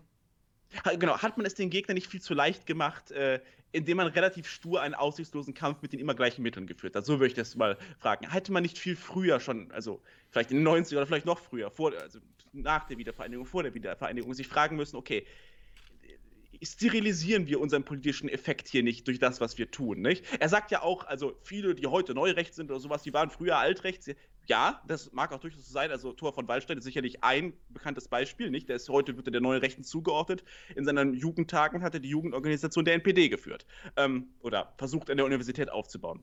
Aber es gibt ja auch einen Grund, warum diese Leute heute sozusagen sie nicht mehr klassisch diesem, diesem Feld zugeordnet werden. Und ich denke, ein Grund ist halt, dass sie die Sterilität wahrgenommen haben, die, die Ineffektivität und was ändern wollten. Ähm, ja, hat man es nicht zu lange verpasst, diesen Änderungsschritt zu gehen oder sich mal äh, zu fragen, okay, wo laufen hier die Dinge schief, warum sind wir so ineffektiv? Können wir vielleicht was anderes machen? Hm, ja, da habe ich mir natürlich auch schon meine Gedanken drüber gemacht.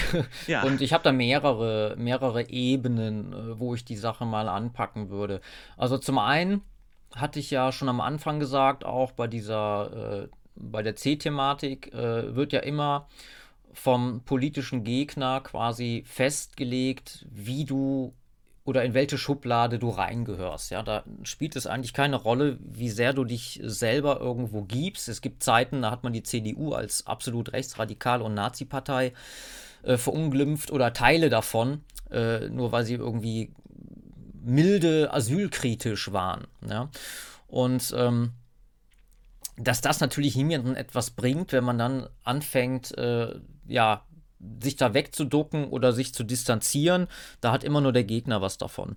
So. Ja, man muss ja sagen, es hat funktioniert, ne? Also, äh, man hat die CDU sozusagen, also man, oder man hat von mir aus lange genug das gesellschaftliche Gesamtbild links bearbeitet, sodass heute Positionen, die in den 90ern vertretbar waren, es nicht mehr sind. Auch der CDU mhm. nicht mehr. Also, ja, ja, aber zum Schaden derer, die tatsächlich äh, vielleicht äh, asylkritisch waren. Ne? Also die ja, Gegenseite sicher. hat die quasi äh, in die Pfanne gehauen und die haben sich das bieten lassen. Ne? Ja. Das, ist, das, also das auf der einen Seite, äh, da hätte sich die NPD vielleicht auch vor 30, 40 Jahren schon irgendwie anders äh, verhalten können. Äh, sie wäre trotzdem zu denen gemacht worden, was die Gegenseite haben will. Das soll natürlich aber keine, keine Entschuldigung sein, denn immerhin sind wir für das verantwortlich, was wir selber tun. Und äh, da gibt es noch zwei Punkte. Ähm, zum einen äh, hat die NPD, die gibt es ja schon sehr lange und äh, ich war ja selber auch mal Mitglied bei der NPD. Und äh, wenn man aber vor 30 Jahren den Leuten das gesagt hat oder das prophezeit hat, was heute der Zustand ist, dann die Leute früher gelacht. Ja, denen ging es gut, die hatten, hatten ihr Auto in der Garage, konnten dreimal im Jahr äh, in Urlaub fahren konnten Häuschen abbezahlen, denen ging es gut und äh, so einer hat ja auch kein Interesse, irgendetwas äh, zu ändern. So, so, wie hier im Rheinland. Ne? Das ist schon immer Jod gegangen, ne? sagt man ja so schön hier. Ja. So, und äh, solche Leute kannst du auch nicht, äh, nicht erreichen. Das heißt, du rennst vor eine Wand und äh, hast somit auch keinen politischen Erfolg. Dazu kommt, ja, das muss man sich auf jeden Fall als Kritik gefallen lassen, der Mangel an, an äh, an Selektion von den Menschen, die man äh, um sich rum hat, ja, also Mitglieder oder Sympathisanten. Äh, das resultiert wieder aus dem Punkt, den ich gerade nannte, äh, denn wen erreichst du denn, wenn nicht die breite Masse, die satt ist? Du erreichst einmal nur die Idealisten und einmal die Abgehängten. So, ja. und das ist natürlich ähm, zwei krasse Gegenpole, die sich da versuchen irgendwie zusammenzuraufen. Und äh, daraus resultiert dann vielleicht auch wieder das, was wir ganz am Anfang hatten, nämlich die oft nicht vorhandene Kooperationsfähigkeit. Das sind alles Sachen, die wir selbst zu verantworten haben. Dann muss man aber dennoch ähm, unterscheiden zwischen zwei Dingen, nämlich Szene und äh, Bewegung. Szene ist halt äh, dieses, das, was im Fernsehen gerne gezeigt wird, dann irgendwelche besoffenen Typen mit, äh, mit der Bierflasche in der Hand. Ja, und das darf man aber natürlich nicht mit der Bewegung verwechseln. Und äh, wie gesagt, ich bin ja schon seit 30 Jahren dabei und da hat sich auf jeden Fall einiges oder vieles zum Guten gewandelt. Ja? Also früher hatten wir ja komplette Demonstrationszüge nur von Szenetypen, also wo das, das war tatsächlich schon zum Fremdschämen. Äh, aber ich habe mir halt immer gesagt, äh, ich bin ja nicht wegen den Leuten, die mir nicht gefallen, bin ich so, wie ich bin, sondern weil ich davon überzeugt bin. Ja? Und ähm, gut, das war dann halt eben so äh, mehrere Faktoren, die dazu geführt haben, dass halt die, nennen wir es mal, alte Rechte äh, in der Bedeutungslosigkeit äh, versunken ist. Teilweise, wie gesagt, äh, war man seiner Zeit voraus. Teilweise war es äh, eigenes Unvermögen und charakterliche und persönliche Schwächen. Äh, dann gibt es natürlich einen Vorteil, den die sogenannte neue Rechte hat, nämlich den, dass wir ja, oder andersrum, aktuell werden immer breitere Schichten von den Verfallserscheinungen tangiert. Das heißt, ja. dort ist ja eine ganz andere äh, Aufnahmebereitschaft für rechte Lösungsansätze vorhanden. Äh, und die Voraussetzungen waren ja vor 20, 30 Jahren gar nicht gegeben. Ne? Also man ist ja quasi ins Leere gelaufen oder vor verschlossene Türen. Und äh, das ist natürlich der Vorteil, den heute eine Partei wie die AfD hat. Deswegen haben die eben auch Richter und, und äh, gewisses Klientel in ihren Reihen weil die nun jetzt zu einer Zeit aufgekommen ist, die daraus natürlich Kapital schlägt. Ne? Kann man ja nicht äh, anders sagen. Ne? Also es gibt, das sage ich jetzt alles nicht, um das irgendwie schön zu reden, sondern ich versuche das einfach nur so zu analysieren. Und auf jeden Fall muss man da auch selbstkritisch sagen, dass man da selber auch äh, Bockmiss gemacht hat hier und da. Ja, gut, also ich, klar, ich würde auch einige Zugeständnisse machen. Also wenn es im Jahre 2000 jemanden gab, der den demografischen Wandel, sage ich mal, voll als Gefahr angesehen hat, dann war das sicherlich äh, nicht die CDU. Ne? Mhm. äh, das will ich auch will ich zugestehen. Also, aber was ich so ein bisschen sehe, ist, also zum Beispiel, es gibt ja in gewissen Kreisen des, der alten Rechten, das macht sie für mich ja auch fast ein bisschen aus. Es gibt so ein bisschen eine, eine äh, NS-Romantik. Es gibt auch noch äh, Romantiker, die weitergehen in das Kaiserreich und so weiter und so fort. Nicht? Ähm, gut, ich lasse das jetzt erstmal als Tatsache oder stehen. Jetzt kann man, äh, ich bin auch bereit einzugestehen, gut, klar. Es gab sicherlich eine Menge mutige Wehrmachtssoldaten. Es gibt auch eine Menge mutige SS-Soldaten. Ich meine, wer an der Front steht, nicht, der, mhm. der, der wird. Der beweist schon Mut. Äh, charakterliche Probe gestellt. Alles klar, alles klar. Klar, es gibt natürlich auch die, die, die, die weniger appetitlichen Details des Zweiten Weltkriegs, aber darum geht es mir eigentlich gar nicht so sehr. Was ich mir, mich interessiert vielmehr das Jetzt und Hier und was wir nun mal haben, und das ist in der ganzen westlichen Welt ja so. Also, das geht weit über Deutschland hinaus. Wir haben eine Art Anti-Hitler, Anti-NS, Antinationalismus, Antikolonialismus, Religion gebildet. Nicht alle diese, diese Eigenschaften also frühere Reichsbildung und Stärkenbildung und große Empirebildung, das ist alles in die Kritik geraten. Das ist in eine, mit einem religiösen äh, Furor in die Kritik geraten, ja. Und mhm. das ist mhm. natürlich, ich, ich halte es für, für, sag ich mal, erstmal unklug, sich gegen diesen Furor zu stellen. Aber was ich auch ein bisschen so sehe, ist, viele Leute, gerade junge Männer, und das kann ich sehr gut nachvollziehen, die sehen sich nach Stärke zurück. Ne? Die wollen nicht immer nur hören, dass sie an, an den Problemen der Welt schuld sind, dass sie keine Institutionen zur Verfügung haben, dass sie sich nirgendwo ausleben können. Und was ich in dieser, ich sag mal, schon fast übersteigert oder auch manchmal ein bisschen kitschigen NS-Romantik sehe, das ist natürlich so ein bisschen der Totentanz des weißen Mannes. Also in Amerika gibt es viele Leute, die beziehen sich gerne auf die Gründerväterzeit zurück, ne, weil das halt deren Zeiten der Stärke sind, deren mhm. mythologische Zeit sozusagen. Ne? Und was ist in Deutschland die, die, die nächste uns bekannte Zeit der Stärke? Es ist vielleicht das Kaiserreich oder es ist vielleicht das Dritte Reich, weil es da ja nun mal unweigerlich technische und militärische Stärke gab. Also bezieht man sich gerne darauf, das verstehe ich. Aber das ist halt Totentanz deshalb, weil man sich in einer Zeit, in der diese ganzen Parameter sich schon weit, weit weiterentwickelt haben und man das Alte sowieso nie in dieser Form revitalisieren wird können. Also ich meine, auch die Gründerväter selbst und die Nationalsozialisten selbst haben sie ja nicht eben das nicht getan. Die haben nicht mhm. auf eine äh, Zeit in der Vergangenheit geguckt und gesagt, die revitalisieren wir jetzt mit aller Kraft. Nicht? Genau, das, das war, war revolutionär. Eigenes. Damals war es revolutionär und heute wäre es quasi reaktionär. Ne?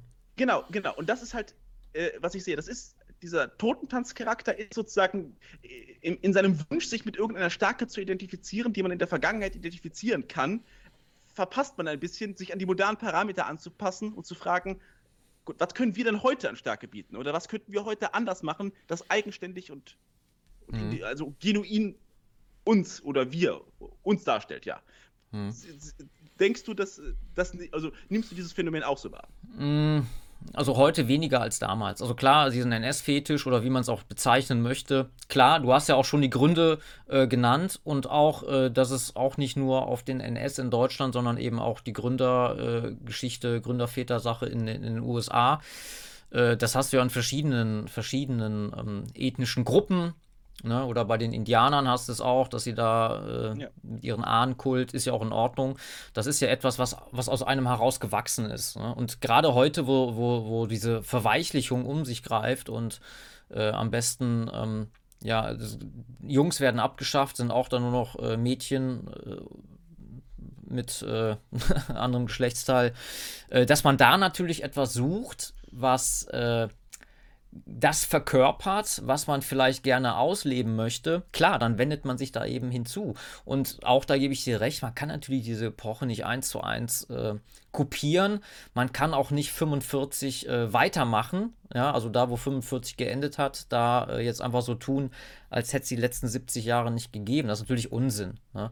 Und ich denke aber mal, dass das auch ja, so eine Art, sagen wir mal, Trotz ist, weil wir haben jetzt jahrzehntelang nur Kübel von Schmutz über uns äh, ausschütten sehen müssen, äh, die alles in den Dreck ziehen. Ich sag nur äh, die Wehrmachtsausstellung, die ja dann irgendwann auch gestoppt wurde, weil so viel gelogen wurde von den Herren Rehnsma ja. und Her, äh, dass da vielleicht auch so eine Art äh, äh, Trotz da ist und einfach sagt, so, ihr habt so viel von uns, von unserer Geschichte in den Schmutz gezogen. Jetzt erst recht. Ne? Jetzt berufen wir uns extra drauf. So, und ob das strategisch natürlich klug ist, das sei mal dahingestellt.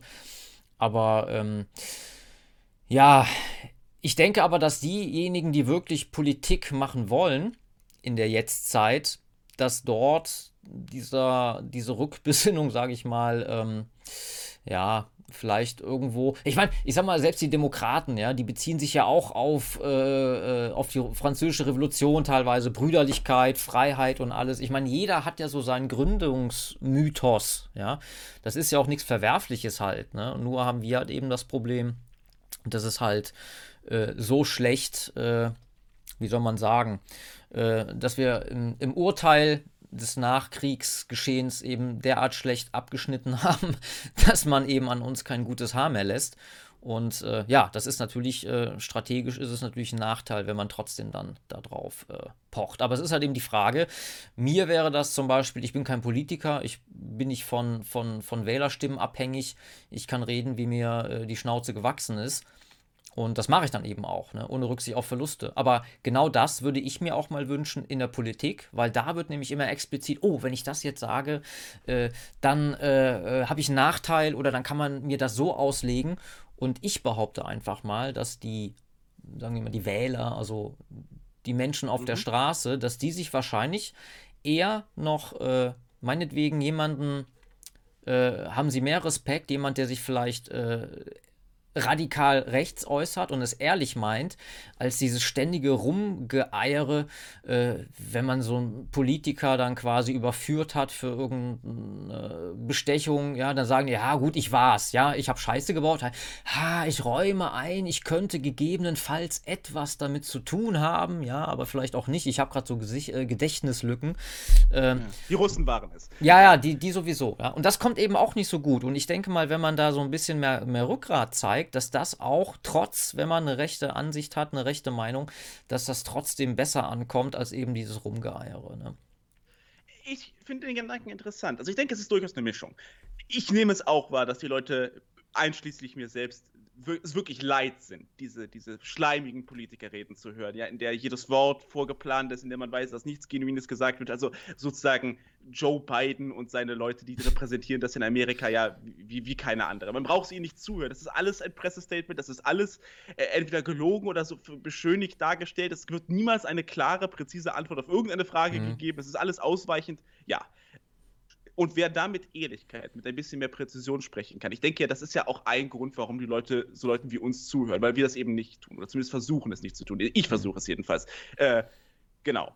Aber man muss natürlich dann auch wieder sagen, man muss sich, wie gesagt, als Rechter ein bisschen die Naivität verbieten, zu meinen, auch nur weil einem das Volk dann lieber zuhört, hätte man sozusagen äh, die, die, macht schon, schon, schon, schon halb im Sack. Mhm. Es gibt ja einen Grund, warum die so reden. Und, der, und ein Grund ist halt, weil gerade, ich meine, dieses, dieses ewige, verquaste Sprechen und dieses, dieses Ausweichen dazu führt, dass sie niemals festgenagelt werden können, auch von, vor allem von den Medienvertretern nicht festgenagelt werden können, von ihren sozusagen Kollegen in den Elitenrängen nicht festgenagelt werden können ähm, oder nicht darauf zurückgeführt werden können. Also das ist, wie gesagt, weniger, weil Macht halt weniger vom Volk ausgeht, sondern weil die Macht sich in diesen inneren Zirkel sozusagen mehr, mehr abspielt und mehr bespielt.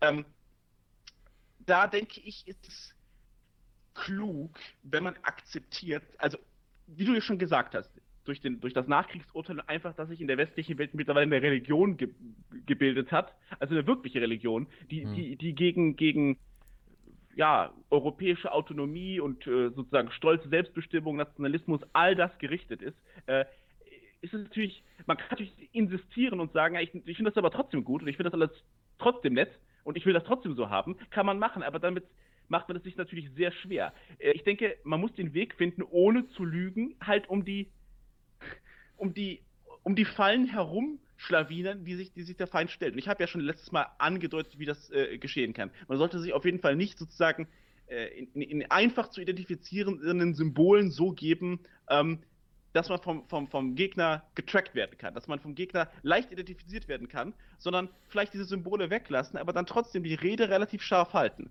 Äh, ich denke, das verspricht einfach mehr, mehr mehr Akzeptanz Erfolg. Und, oder? Ja, ja, und Akzeptanz. Akzeptanz, aber auch vor allem, es gibt einem die Chance, ähm, in, in, in, in, gesellschaftliche Kreise möglicherweise vorzudringen, die sich sonst nicht leisten können, darauf einzugehen. Das ist immer das äh, Problem. Aber ich gebe ich geb dir recht, das ist natürlich ein Balanceakt, den man da leisten muss, zwischen sich inhaltlich verstellen und nicht naiv treu dumm zu sein. Hm, genau. Ja, und da ist ja auch wieder die Sache, äh, du kannst ja äh, Kritik so äußern, wie du möchtest, so äh, ähm, mild und, und äh, zurückhaltend, aber trotzdem bringt es dir ja nichts, weil die Gegenseite dich dann wieder in die Schublade drückt, äh, wo die dich gerne haben will. Das ist ja, ist ja ein Fleischtopf, ja, und die geben nicht gerne ab und alles, was Konkurrenz sein könnte, wird natürlich niedergemacht. Ne?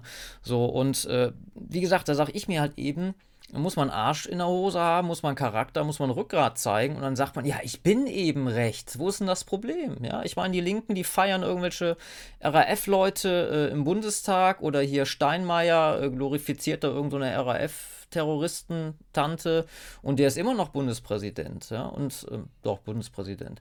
Ja. Und ähm, mal angenommen, ich würde im Bundestag sitzen und ich würde jetzt eine Gedenkminute für die von Migranten ermordeten Deutschen machen und dann käme ein Aufschrei, ja, äh, kann man doch nicht machen und bla, ne?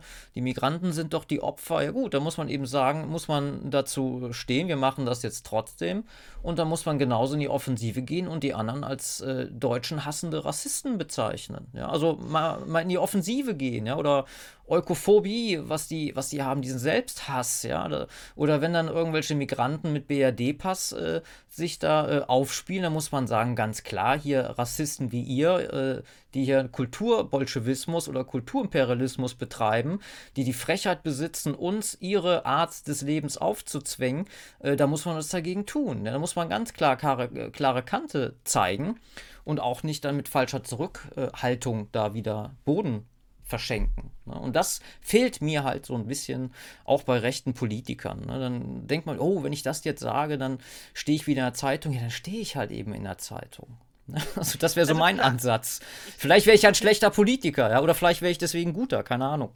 Ich weiß es nicht. Ist natürlich schwer zu sagen. Wie gesagt, auch hier sehe ich wieder zwei Dinge. Natürlich darf man sich nicht zu feige machen. Ja, wenn irgendwer, wenn jetzt wirklich was passiert, was gegen Deutsch steht, muss man als rechter Politiker dagegen sein. Nicht? Und dann ja. muss es auch glaubhaft dagegen sein. Das ist schon klar. Man kann sich nicht immer nur, äh, um, um, sich mit der Presse zuzustellen, was ja wie gesagt bei uns sowieso nicht funktioniert, äh, dazu zurückhaltend geben. Aber ich sag mal, es gibt natürlich auch Dinge, ich, ich möchte mal ein konkretes Beispiel nennen, um das ich mir Gedanken gemacht habe. Also zum Beispiel, es gibt ja immer dieses wahnsinnige Gezerre um das Gedenken der Opfer des Zweiten Weltkriegs. Ja? Mhm. Wem soll man jetzt gedenken und an welchem Tag? Soll man jetzt allen Opfern des Krieges gedenken oder nur den Deutschen oder nur den, äh, weiß weiß ich, äh, von den Deutschen äh, getötet oder was auch immer. Wer soll jetzt betrauert werden? Ähm, und klar, man kann jetzt sagen, ja, wir, wir trauen nur für, für, für unsere Leute. Wir sind jetzt äh, Deutsche. Aber äh, und das, das, das geht, also uns gehen unsere Toten an. Das kann man so machen. Das Problem ist, das wird natürlich auch von normalen Leuten in der Öffentlichkeit unter Umständen nicht gut aufgenommen. Das wird als kleinlich möglicherweise aufgenommen, könnte ich mir vorstellen. Oder als, als mhm. ich sag mal, Unverschämtheit. Ich weiß es ja nicht, ja.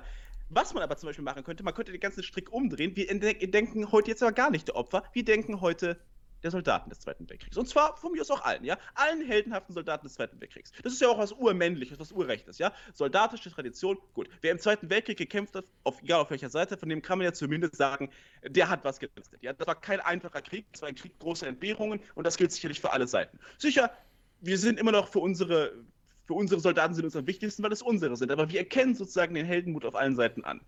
Ich denke zum Beispiel, so ein Ansatz wäre dann viel schwieriger zu kritisieren. Weil was, was will man denn machen, wenn man auch, sag ich mal, äh, sozusagen den, den, den, den, den Salut gibt äh, vor den äh, mal, heldischen Leistungen anderer äh, Völker. Ähm, das ist dann einfach äh, schwieriger anzugreifen und man kann trotzdem einen ganz neuen Aspekt bringen. Man äh, drängt sich nicht immer so die Opferrolle. Ich meine, das gibt es ja auch, äh, also klar, niemand spielt mehr das Opfer als die Linken. Darüber braucht man mhm. sich nicht ähm, zu unterhalten. Aber es gibt ja auch auf der Rechten manchmal so ein bisschen die Tendenz, weil man ständig zum Opfer gemacht wird, diese Rolle für sich anzunehmen. Und das ist natürlich dann schlecht, weil das dann einem auch nicht äh, zum Vorteil reicht. Also dann vielleicht mal die, diese Konzepte aufzubrechen und wie gesagt, andersrum zu denken. Wie kann man denn was Urrechtes, sagt die soldatische Tradition, den Leuten äh, vielleicht wieder näher bringen, äh, ohne dass der Gegner überhaupt darauf vorbereitet ist. Dass man vielleicht so anfängt zu denken. Das äh, erhoffe ich mir immer.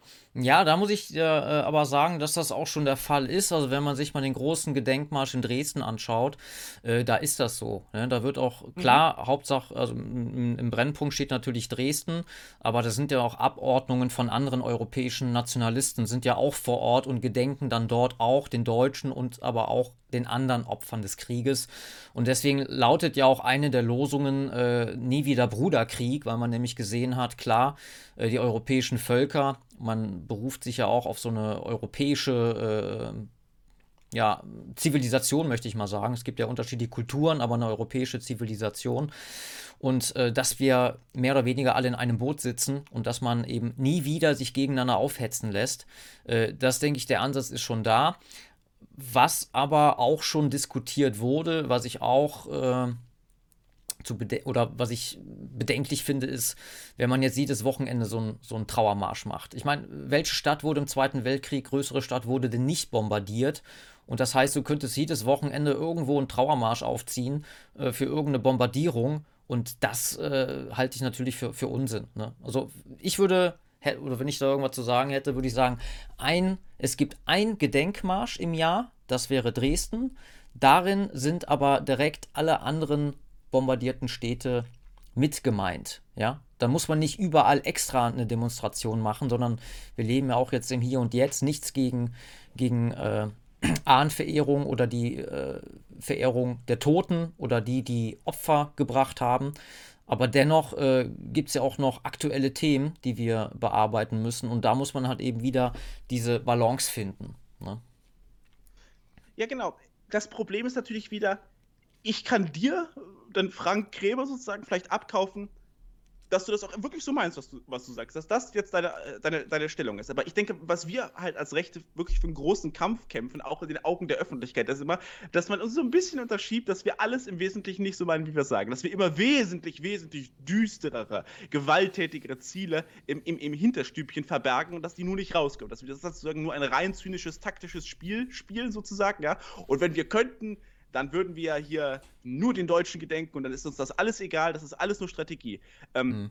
Hältst du, äh, oder was siehst du als Möglichkeit, dass wir das ein bisschen bekämpfen? Dass wir sozusagen in den Augen der Öffentlichkeit tatsächlich als, als genuine, als ehrliche Persönlichkeiten äh, wahrgenommen werden und nicht als, ja, zynische Behaupter, die nur in die Ränke der Macht sich einlügen wollen, um dann alles zu drehen. Äh, ja, also, aber mein, ja, das genau. wäre ja der Stereotyp, den man jemanden anderen gerne äh, andichtet, das Hinterhältige.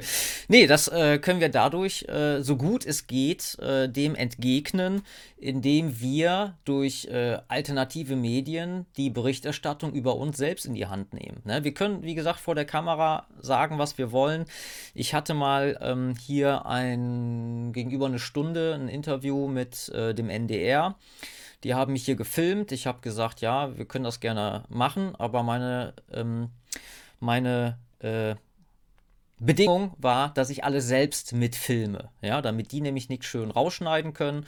Und ich habe das auch alles, das komplette Gespräch habe ich schon äh, veröffentlicht. Das war aber auch mit Absprache, weil ich habe nochmal nachgefragt, hier kommt davon noch was. Die wollten da hier zum Thema ähm, rechte Szene, Wehrhaftigkeit, Kampf der Nibelungen, halt diese, diese Gewaltschiene fahren und ich denke mal, ich habe mhm. mich da anscheinend ganz gut verkauft. Deswegen haben sie auch nichts gesendet. Äh, das Video, das Video findet ihr auf meiner Netseite, der dritte Blickwinkel.com. Die Folge hieß, äh, oh, wie hieß denn die? Irgendwas mit Medienfront. Gebt einfach mal unter Projekte aktiv, meine ich, an der Medienfront. Und ähm, ja, wie gesagt, da wurde halt äh, nichts von bekommen, äh, gesendet. Hätte ich wahrscheinlich nicht selber mitgefilmt, äh, dann hätten sie wahrscheinlich wieder versucht, da irgendwas so aus dem Zusammenhang, äh, Zusammen Zusammenhang äh, zu schneiden, dass es wieder in deren Narrativ passt und sagen, hier, guck mal, der Frank hier, der ist hier wieder voll äh, propagiert da irgendwie Gewalt und so, weil ich sage ja, auch in meinem Buch habe ich den Unterschied gemacht zwischen gewaltbereit und gewalttätig. Ja, und ich sage gewaltbereit, also bereit sein, Gewalt anzuwenden zum Schutz muss jeder sein, gerade Männer. Ja, das war nämlich auch im Schatten der äh, Übergriffe von Köln zur Silvesternacht. Und äh, da, aber das ist eben der Unterschied zwischen hirnlosem Schlägertum, jetzt rumlaufen und Leute zusammenhauen und verprügeln, weil man es kann, weil man vielleicht äh, Kampfsport macht das ist abzulehnen, aber eine gewisse Wehrhaftigkeit, dass ich meine Familie auch mal beschützen kann oder dass ich irgendwo auf der Straße mich einmischen kann, Zivilcourage zeigen kann, dafür ist ja eine gewisse Bereitschaft zur Gewalt, äh, muss ja vorhanden sein. Und das ist eben der Unterschied, den ich da auch gemacht habe, den ich auch mehrfach äh, herausgestrichen habe. Und das hat wahrscheinlich dazu geführt, dass es äh, nicht brauchbar war. Ja, ich, ich halte dann aber das, was du gesagt hast, wie gesagt, selbst ein Gegenbild aus aufbauen, vor allem über Persönlichkeit. Das halte ich auch für, für einen sehr wichtigen Faktor. Also, dass man, wenn man Leute halt immer wieder sieht, auch in Videos, sei es bei mir jetzt nur durch die Stimme, aber wenn man ihnen viele, viele Stunden zuhört, bekommt man ein Gefühl davon, wie die so ticken. Ähm, und man muss halt auch vorsichtig sein. Äh, klar, selbst, also man, man, spürt auch Leute, wenn Leute was nicht sagen, man spürt immer, was die vielleicht im Hintergrund noch so denken, aber man bekommt mhm. ein besseres Bild. Man, äh, man hat weniger, also man baut Illusionen ab, vor allem die großen Schreckensillusionen, ja. Ähm, da denke ich, ja, stimmt viel überein. Man muss die Leute bekannter mit einem selbst machen. Ähm, Genau. Äh, ich gucke jetzt mal, wir sind fast jetzt so, würde ich schon sagen, äh, durch unsere ganzen Fragen durch. Ja, ich hätte ähm, vielleicht noch eins, was ich vielleicht nochmal vertiefen wollte, und zwar ja? äh, diese, äh, was ist Deutsch? Also, was, ja, genau, genau, was macht ja so, den, so einen Deutschen aus? Und äh, da muss ich mich auch nochmal ähm, bei dem, äh, bei dir und deiner Gesprächspartnerin Augusta bedanken, äh, die das nämlich sehr schön äh, formuliert hat. Vielleicht auch wollte sie es gar nicht, aber äh, also für mich ist immer wichtig oder was macht ein Deutsch überhaupt einen Volkszugehörigen aus? Das ist nicht nur die Kultur, es wird immer gesagt, ja, äh, der nimmt ja die deutsche Kultur an, also ist er Deutscher. So, das sehe ich nicht so. Es gibt immer zwei Komponenten. Ähm, denn ein Volk lebt ja nicht nur durch Kultur, sondern eben auch durch eine genetische Homogenität oder eben genetische Ähnlichkeit. Das ist das, was diese äh, Gemeinschaft, diese Schicksalsgemeinschaft eben ausmacht. Und das ist auch das, äh, was ich als völkisches Prinzip äh, bezeichnen würde. Und das ist ja das, was eben auch durch diese aktuellen genetischen äh, Studien belegt werden, dass nämlich auch bestimmte Völker nicht nur unterschiedlich aussehen, sondern eben auch unterschiedliche Verhaltensweisen an den Tag legen. Da war ja, was Augusta ähm, erzählt hat, mit dieser Streitachskultur, wo da bei den Männern das Y-Chromosom quasi fast wie ausgetauscht war und plötzlich war auch eine andere Kultur da. Das heißt also, dass irgendwelche Völker, die dort eingewandert sind, äh, eine neue Kultur mitgebracht haben, die der eigenen entsprochen hat und nicht einfach eine andere übernommen haben, ja, aus irgendwelchen Gründen auch. Weil Kultur, das fällt ja auch nicht irgendwie vom Himmel, sondern äh, ich sage immer, das ist so eine Art, äh, ja, wie die Mentalität, also das, das Geistige, was sich eben manifestiert im Hier und Jetzt und das ist die Kultur, das ist die Lebensart. Und ähm, ja, das eben, genau das war nämlich das, was Augusta sagte, das fand ich ganz interessant, ähm, dass die Umwelt ja den Menschen ja auch mitprägt. Und sie hat da diesen schönen äh, oder dieses schöne Beispiel gebracht, dass ähm, mal angenommen, so habe ich es jedenfalls verstanden, wenn ich jetzt in ein fremdes Land gehe, dann habe ich ja den, äh, sage ich mal, diesen, diesen Integrationswillen, das ist ja eine, eine Bringschuld. Ja? Und das ist natürlich mit Aufwand verbunden. Das heißt, ich habe immer, äh, stehe ich irgendwie unter gewissem Druck, mich dem, äh, der Mehrheitsgesellschaft anzupassen, also dem autochthonen Volk, was dort gelebt hat, schon immer, um dort eben äh, ja nicht aufzufallen, nicht anzuecken, um dort eben die, die Gemeinschaft nicht äh, zu stören. So, das heißt also, äh, wenn aber diese Mehrheitsgesellschaft nicht mehr existent ist oder es bilden sich eben parallele homogene Gemeinschaften wie die Parallelgesellschaften, äh, dann fällt ja dieser Anpassungsdruck weg und auch der Zusammenhang, äh, der Zusammenhalt, der zerfällt ja. Und deswegen haben wir ja quasi, äh, das sieht man ja auch bei Deutschen, das ist ja, wenn ich jetzt nach Spanien auswandere, dann würde ich wahrscheinlich auch eher dahin ziehen, wo mehr Deutsche leben, weil da komme ich ja allein mit meiner Sprache besser zurecht. Ne? Ist alles nachzuvollziehen. Nur ist das ja wieder mal ein also die, auf diese, diese Frage, äh, formt die Umwelt den Menschen, formt, äh, formen die Gene den Menschen? Umwelt sind Gene. Ja, erstmal das. Und zweitens, äh, wenn das alles mit unkontrollierter Zuwanderung so weiterläuft, dann haben wir nämlich das, was die türkische SPD Integrationsministerin äh, Özoguz mal geschrieben hat, äh, dass wir das Zusammenleben täglich neu verhandeln müssen. Und ich habe da ehrlich gesagt keine Lust zu. Warum sollten wir das tun? Ja. ja. Und deswegen, also für mich gehört immer zum, zu, äh, zu einem Volk oder wer macht das deutsche Volk aus, immer diese zwei Komponenten. Einmal äh, die Abstammung, also die Genetik, wenn man das jetzt so sagen will, und die Kultur. Und da kann man natürlich sagen, ja, äh, dann gibt es einen aus Schweden, der ist hier hingezogen, der ist ja auch kein Deutscher, sondern Schwede. Da würde ich mir aber sagen, Schwede Schweden sind ja, äh, sage ich mal, äh, uns doch sehr ähnlich. Also mit denen muss ich keine Frauenrechte diskutieren oder sonst irgendetwas. Von der Physiognomie her sieht er auch aus wie wir. Und wenn der jetzt die deutsche Kultur annimmt, Deutsch spricht, dann wäre das für mich auch ein Volksdeutscher. So, wenn jetzt aber jemand kommt aus dem, äh, aus dem Kongo, der kann auch die deutsche Sprache lernen, der kann sich hier auch gut integrieren. Äh, der wäre für mich aber trotzdem kein Volksdeutscher, sondern ein Staatsangehöriger. Ja? Die, genau, aber die interessante Frage wäre dann natürlich, okay, sollte er mit einer deutschen Kinder haben oder nicht? Und dann, äh, das ist natürlich eine Frage, die zu klären ist, und dann, soll, falls er das mhm. hat, äh, sind seine Kinder Deutsche? Und falls diese wieder mit, falls nein, falls diese Kinder wieder mit jetzt Deutschen, die sich von anderen Deutschen nicht unterscheiden, Kinder haben, sind mhm. diese Deutsche? Ähm, was, was wäre da dein Kriterium? Wie siehst du da ja, ich, also ich würde es auf jeden Fall ablehnen, äh, Vermischungsprozess, denn äh, wir haben ja auch das, äh, den Fakt mit den, mit den äh, rezessiven und dominanten äh, Genanteilen. Das heißt, äh, angenommen, wir hätten jetzt, keine Ahnung, 10 Millionen nette afrikanische Männer, die hier einwandern, lernen unsere Sprache, sind gute Demokraten und tolle Christen, ja, und nehmen sich dann weiße Frauen, zeugen die nächste Generation äh, dann A, hat das rein äh, optisch mit dem deutschen Volk gar nichts mehr zu tun. Und B, äh, haben wir ja festgestellt, dass äh, das Verhalten ebenso von der Genetik äh, beeinflusst wird. Äh, dann werden wir hier Zustände haben, die wahrscheinlich dann irgendwann eher der dritten Welt ähneln als der europäischen Zivilisation oder der deutschen Kultur, weil mit der Zeit wird der Dähler-Anteil immer weiter zurückgedrängt und äh, da kann ich nämlich genauso gut sagen, als Beispiel, ich nehme jetzt fünf Chinesen, äh, zwei Leute aus dem Sudan und drei Iren. Ich stecke die mal in aztekische Kleidung.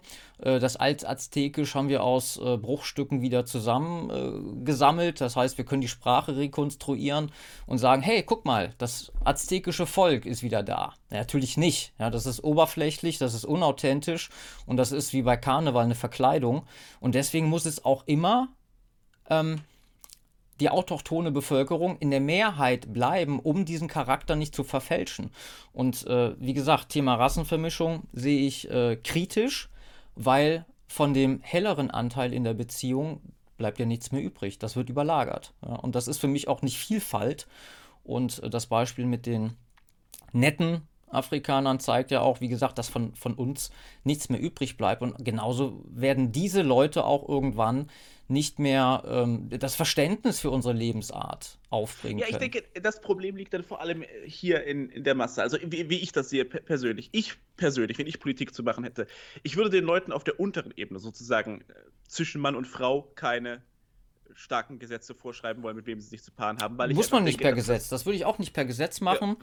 Ja. Äh, aber ich würde genau die gleichen Mechanismen verwenden, äh, die wir heute bei Netflix sehen. Ja? Also über Werbung und über Bilder und äh, den Wunsch den Menschen mitgeben, sich in ihren Nachkommen wiederzuerkennen. Und das, Ne? Sicher, aber ich würde auch, ich, ich würde auch weitergehen, ich würde auch ein bisschen gesetzlich in die Hand nehmen. Ich sage nur halt nicht auf der unteren Ebene. Wie gesagt, ich denke, wenn man sozusagen zu regulieren versucht, wer Mann und Frau werden will, das würde sehr viel Widerstand erzeugen. Aber man, was man sehr wohl mhm. regulieren kann, ist auf der höheren Ebene, wer überhaupt sozusagen realistisch äh, das Potenzial dazu entwickelt. Nicht? Wenn man heiraten will oder wenn man zusammenkommen will oder Kinder zeugen will, muss man erstmal nah beieinander sein. Wenn mhm. man einfach dafür sorgt, dass gar keine so große Migrationsbewegung stattfindet. Oder wenn man den Leuten dann auch, sage ich mal, sehr scharfe Auflagen macht. Zum Beispiel, wenn hier, wenn hier große Ausländer-Ehen äh, geschlossen werden sollen, ja, warum sollen sie dann die, die Staatsbürgerschaft des reicheren Staates bekommen? Ne? Da können sie auch erstmal die Staatsbürgerschaft des, des ärmeren Staates bekommen. Warum nicht so rum? Ja? Mhm. Warum soll es immer in die eine Richtung funktionieren, sodass es offensichtlich einen materiellen Vorteil äh, daraus erwächst, was ja eigentlich der Vorgabe nach aus Liebe geschehen soll? Ja? Mhm, genau. Äh, dass, man, dass man sich da einfach weniger angreifbar macht. Ne? Mhm. Ähm, ich ich sage ja immer, hätten wir jetzt einen blauen Mensch, der vom Himmel zu uns herabsteigt, der würde jetzt, sage ich mal, sich egal in welcher Gesellschaft, der wäre eine Skurrilität. Der würde auch nicht aggressiv aufgenommen werden, weil es ist nur ein, ein, ein Typ. Jeder spürt intuitiv, dass davon keine Gefahr ausgeht, ja. Genau. Und seine Kinder wären dann vielleicht hellbrau, blau und seine Kindeskinder wären vielleicht noch eine Spur zu Jahren und nach zehn Generationen hätte man keinen, also keine messbaren phänotypischen Spuren mehr. Das mhm. würde niemanden so. Ja, würde sich rausmändeln halt. Nee, ist, ist richtig. Genau. Klar, es kommt immer auf die Masse an. Es kommt immer auf die Masse an. Und die Masse ist ja jetzt eben das Problem, ne? durch die Masseneinwanderung. Wenn das hier, äh, wenn man einen Ausländeranteil oder sagen wir mal einen Ausländeranteil von Nicht-Europäern von 2-3 Prozent hätten, wird sich doch keiner daran irgendwie stören. Ja? Sondern dann fängt es an, den Menschen aufzufallen, wenn sich ganze Stadtteile auf einmal fremd anfühlen, fremd aussehen und dass das nichts mehr mit unserer Heimat zu tun hat, dass das entfremdet wurde. Und das ist wieder diese Doppelmoral der Linken, äh, für die wäre doch jeder türkische Kulturverein eigentlich ein Hort von Rechtsextremismus und völkischem Denken. Ist es aber nicht, weil da ist es dann wieder Vielfalt. Und wenn wir das machen würden, also Kulturvereine, aber auch so äh, in der Form, der Abschottung, wie es, die, wie, wie, wie es andere äh, Kulturkreise machen, dann ist es wieder rechtsradikal und verwerflich. Ne? Und das ist so diese Doppelmoral. Ne? Einerseits sind ja alle Menschen gleich, aber wenn alle Menschen gleich sind, dann kann ich doch eigentlich auch keine Opfergruppen konstruieren. Ja, es halt Schrödingers Gleichheit. Ne? Es ist Gleichheit, mhm. wenn es, wenn es, es kommt auf den Gemessenen an. Ne? Es ist Gleichheit, wenn es die anderen betrifft. Und äh, böser Rassismus, wenn es bei uns ist. Also wie ja jetzt in der Ukraine. Ne? Auch da gibt es ja. durchaus Regimente, die mit relativ äh, saftigen Symbolen auftreten. Das sind jetzt aber die Freiheitskämpfer. Also, ja, ja. ja. Ja, so ist es halt. Nun, also von meiner Seite habe ich alle Fragen gestellt. Ich finde, das war wieder ein sehr schöner, interessanter Austausch und wir sind jetzt auch schon, ich, anderthalb Stunden dabei. Ja, genau. Ähm, ja, wenn du jetzt keine größeren Einwände mehr hättest, dann würde ich von meiner Seite das Gespräch äh, zum Ende kommen lassen und äh, unsere Zuschauer verabschieden. Ja, dann äh, bedanke ich mich auf jeden Fall bei dir, lieber Schattmacher, für das äh, zweite sehr aufschlussreiche Gespräch. Ich denke mal, wir haben hier einige sehr äh, interessante Fragen nochmal äh, aufgearbeitet oder auch vielleicht auch ein paar Lösungsansätze und so ein bisschen Selbstkritik mal gegeben, finde ich immer sehr wichtig, dass man so äh, sich selbst auch mal so aus der Komfortzone holt und immer so, ja, die anderen sind ja immer schuld, dass wir was nicht auf die Reihe bekommen haben. Und ja, kann ich nur äh, sagen, selber sich mal hinterfragen. Und ähm, ja, überlasse dir heute die letzten abschließenden Worte. Ja, äh, vielleicht noch, äh, vielleicht ein Aufruf zu, gegen das Purity Spiraling. Also ich meine, einige Leute sehen das ja als, äh, äh, als was Positives an, äh, weil man dann immer, immer reiner, die reinere Botschaft vertritt. Ich wäre also eher dafür, dass man ähm, die verschiedenen rechten Strömungen, dass man kühler und abgeklärter mit ihnen umgeht. Ähm, nicht so, sag ich mal, emotional auf Widersprüche reagiert und eher sie sozusagen als äh, uns, uns als kleinen, als kleinen Mafia-Staat im großen Staat sieht. Jetzt, ich, ich weiß, ich meine jetzt damit nicht die Verbrechen, sondern sozusagen sich zu fragen beginnt, was kann man für Vorteile von der anderen Gruppe äh, erwarten, was kann man, was äh, kann man für Höflichkeits- und Respektsbekundungen erwarten und vereinbaren und dass man so vielleicht ein effektiveres Netzwerk bildet. Ähm, ansonsten hat mir das Gespräch wieder viel Spaß gemacht. Ich denke, waren gute Punkte dabei und ja, nächstes Mal dann versprochen auch nochmal ein anderer Gast als immer nur den Stadtmacher. Gut. Gut, alles klar. Dann äh, in diesem Sinne äh, wünsche ich euch alles gut. Ah ja, noch äh, wahrscheinlich die wichtigste Botschaft äh, in der ganzen Unterhaltung. Äh, das Kämpfertum-T-Hemd ist in Kürze wieder lieferbar. Findet ihr auf sonnenkreuz.net. So, jetzt aber genug Werbung gemacht. Macht es gut. Tschüss.